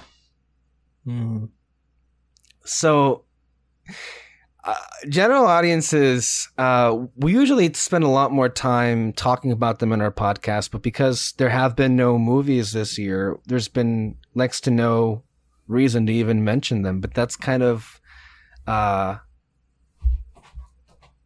you know, you you f- right or wrong, that's just kind of what the tastes are, and um, I guess my concern is, well, and, and then also to add on with what Grace was saying, she was saying that um, Netflix should really take creative control from Flanagan if they want to greenlight a third season, because he can't be trusted anymore with Hill. Well, with yeah. To her, every, that's every- what she's like I said, everything is about the, the the money. I and I guess to assert, I don't know. Again, it's just weird to me because I, to me, she says that he requires supervision. well, yeah, to make it sure it's scary. But again, I think the opposite is probably necessary. I think he needs more involvement, not less. Hmm. But also, yeah, as I've said before, her whole thing is always about the business side of it. And it doesn't matter how good or bad a film is. If it's successful, that's good and they should keep pursuing that. And if it's not successful, they shouldn't. Which again, if you're a business exec, I understand why you would think that way. But if you're just like a fan of movies, I certainly I just want good films. I, I don't know. right. Um, so I guess, and this is, I think, an uncomfortable question to ask. Should we expect Netflix to renew this? No. Considering how things are with the pandemic, no. I wouldn't. Are you saying it's not, or you just you're not you're not you're not really hoping anymore? You, I mean, I, feel like no, I, I would like to see a third go around, but I just don't think it will get one.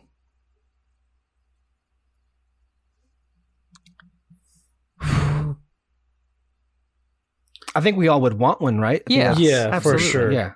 Mm. I don't know. I don't think. I don't think we're gonna get one anytime soon, but maybe like way later on. I don't know because I feel like they got something with uh, what's his name, the writer, Mike Flanagan. Flanagan. Yeah, like well, isn't he still working with Netflix on something else? yeah, he's been he's made a bunch of stuff for Netflix though, right? Hasn't he? Right, he has, but it, Yeah, so Peter like- mentioned he was filming something right now. Do we know if that's for Netflix? It probably I- is. I don't know. But like I feel like he has something good with Netflix and Netflix definitely has something good with him. Um I don't think again like I don't think we'll be seeing another haunting show in a while, but I have to say, this was not the responses I was expecting. I, I, I was expecting like something a little bit more optimistic with at least one more season with Haunting. At least for me, if anything, we would get one more, and that would be it because Netflix seems to throw away their shows after three seasons for some, you know, unless it's like unless it's bringing in Uh, subscribers every year. That that's the thing. When it comes to Netflix, it's not good enough to maintain your audience. You have to expand it. because it's a subscription Mhm. service and that's the bottom line is your show is valuable not, not not just on how popular it is but on how many new subscribers it brings in which is a different calculus than most tv shows anywhere hmm Well, it's completely different than how it, it used to be done on, on cable, right? If you were Mhm. popular, great, you keep going. You know, you want to maintain that popularity. Here, if you have one season of the biggest show in the world and everyone, you know, subscribes because of it, but then the second season rolls around and you maintain, but you don't add any new subscribers, canceled. Boom, finished. And I I don't think Bly Manor added any new subscribers. Um, and So- I mean, that would be one thing if it were by itself, but you also have to factor in the pandemic. Netflix did announce that they were spending so much more money, but their their priorities are just not with this, and they also unrenewed a bunch of shows that were previously scheduled to come back, but because of COVID, they were just canceled and left in the dust. Um, and it seems as if that that may be where we are with Bly Manor. Uh, wow, this wasn't how I planned to end the show. Kind of like, well, that was nice, but it's canceled. But maybe it is better to be safe than sorry than just expect the worst. Because I mean, I don't know why would we expect the third season? You know, with all the stuff that Netflix has been kind of like throwing out the window. If we're being real here, so it wouldn't be surprising in the least, but it would be sad because it is a really great show. I think it, uh, I think easily the best horror television series I've ever seen, and yet we are where we are. Oh boy. But in any case, uh, congratulations to the cast and crew. Uh, on another job well done. Uh, ultimately, it was, I think, a a success from a quality perspective, and we definitely encourage you all to uh, watch The Haunting of Bly Manor for your horror themed month. Uh, before we leave you, we want to remind you of what we have coming up for the rest of October. Uh, cannot believe we're nearing the end of the month already. It seems as if we just begun, but we have one more to go with our bootacular, as Peter has called it. Uh, we have an audio commentary for Doctor Sleep coming up the next week. And then onto the table, we have The Orphanage, which was a Guillermo del Toro produced film directed by J.A. Bayona, Spanish language film, from what I'm told. And we also, of course, have our current reviews of The Sixth Sense and Poltergeist, both of which I just saw this month. And I think we had wonderful conversations on those, as well as our previous review of The Haunting of Hill House. And so on and so forth. I will say, uh, real quick, I also want to give people in advance about the stuff that we're planning for November. Uh, I wasn't conf- consulted, but I will say from what Kyle Lira told me is in November, Fantasy Fair is going to have a Muppet themed month. Uh, covering films from the Muppet movie, Muppet Treasure Island, Muppet Take Manhattan, The Muppets, and Muppets Most Wanted are among the films that will be covered. So, I mean, I love the Muppets, so can't wait to hear that content. And then for Red Spotlight, we will be uh, doing two things. It is our Guillermo del Toro themed month. Peter is finalizing the list of entries of which films of the work of uh, the directed works of Guillermo del Toro that will be uh, for our annual November deep dive into a filmmaker, how we did last year with the Scorsese files. And then also, uh, to keep a little bit of TV in the program, we'll be reviewing The Good Place uh, by Michael Schur, uh, which aired on NBC and actually finished airing uh, earlier this year. Uh, we'll be doing two podcasts covering two seasons each. Um, I will say this is one of those where David and Peter uh, had been watching the show for a while. I recently watched it, and you'll get to hear all of our thoughts coming up in November. So, a lot of content. A reminder Red Spotlight podcasts drop every Sunday, sometimes on Thursdays, and Fantasy Fair on Friday, and To the Table on Wednesday. Thank you all for listening. Thank you, David. Thank you, Peter. And we'll catch you under the spotlight next week. Bye bye. Bye.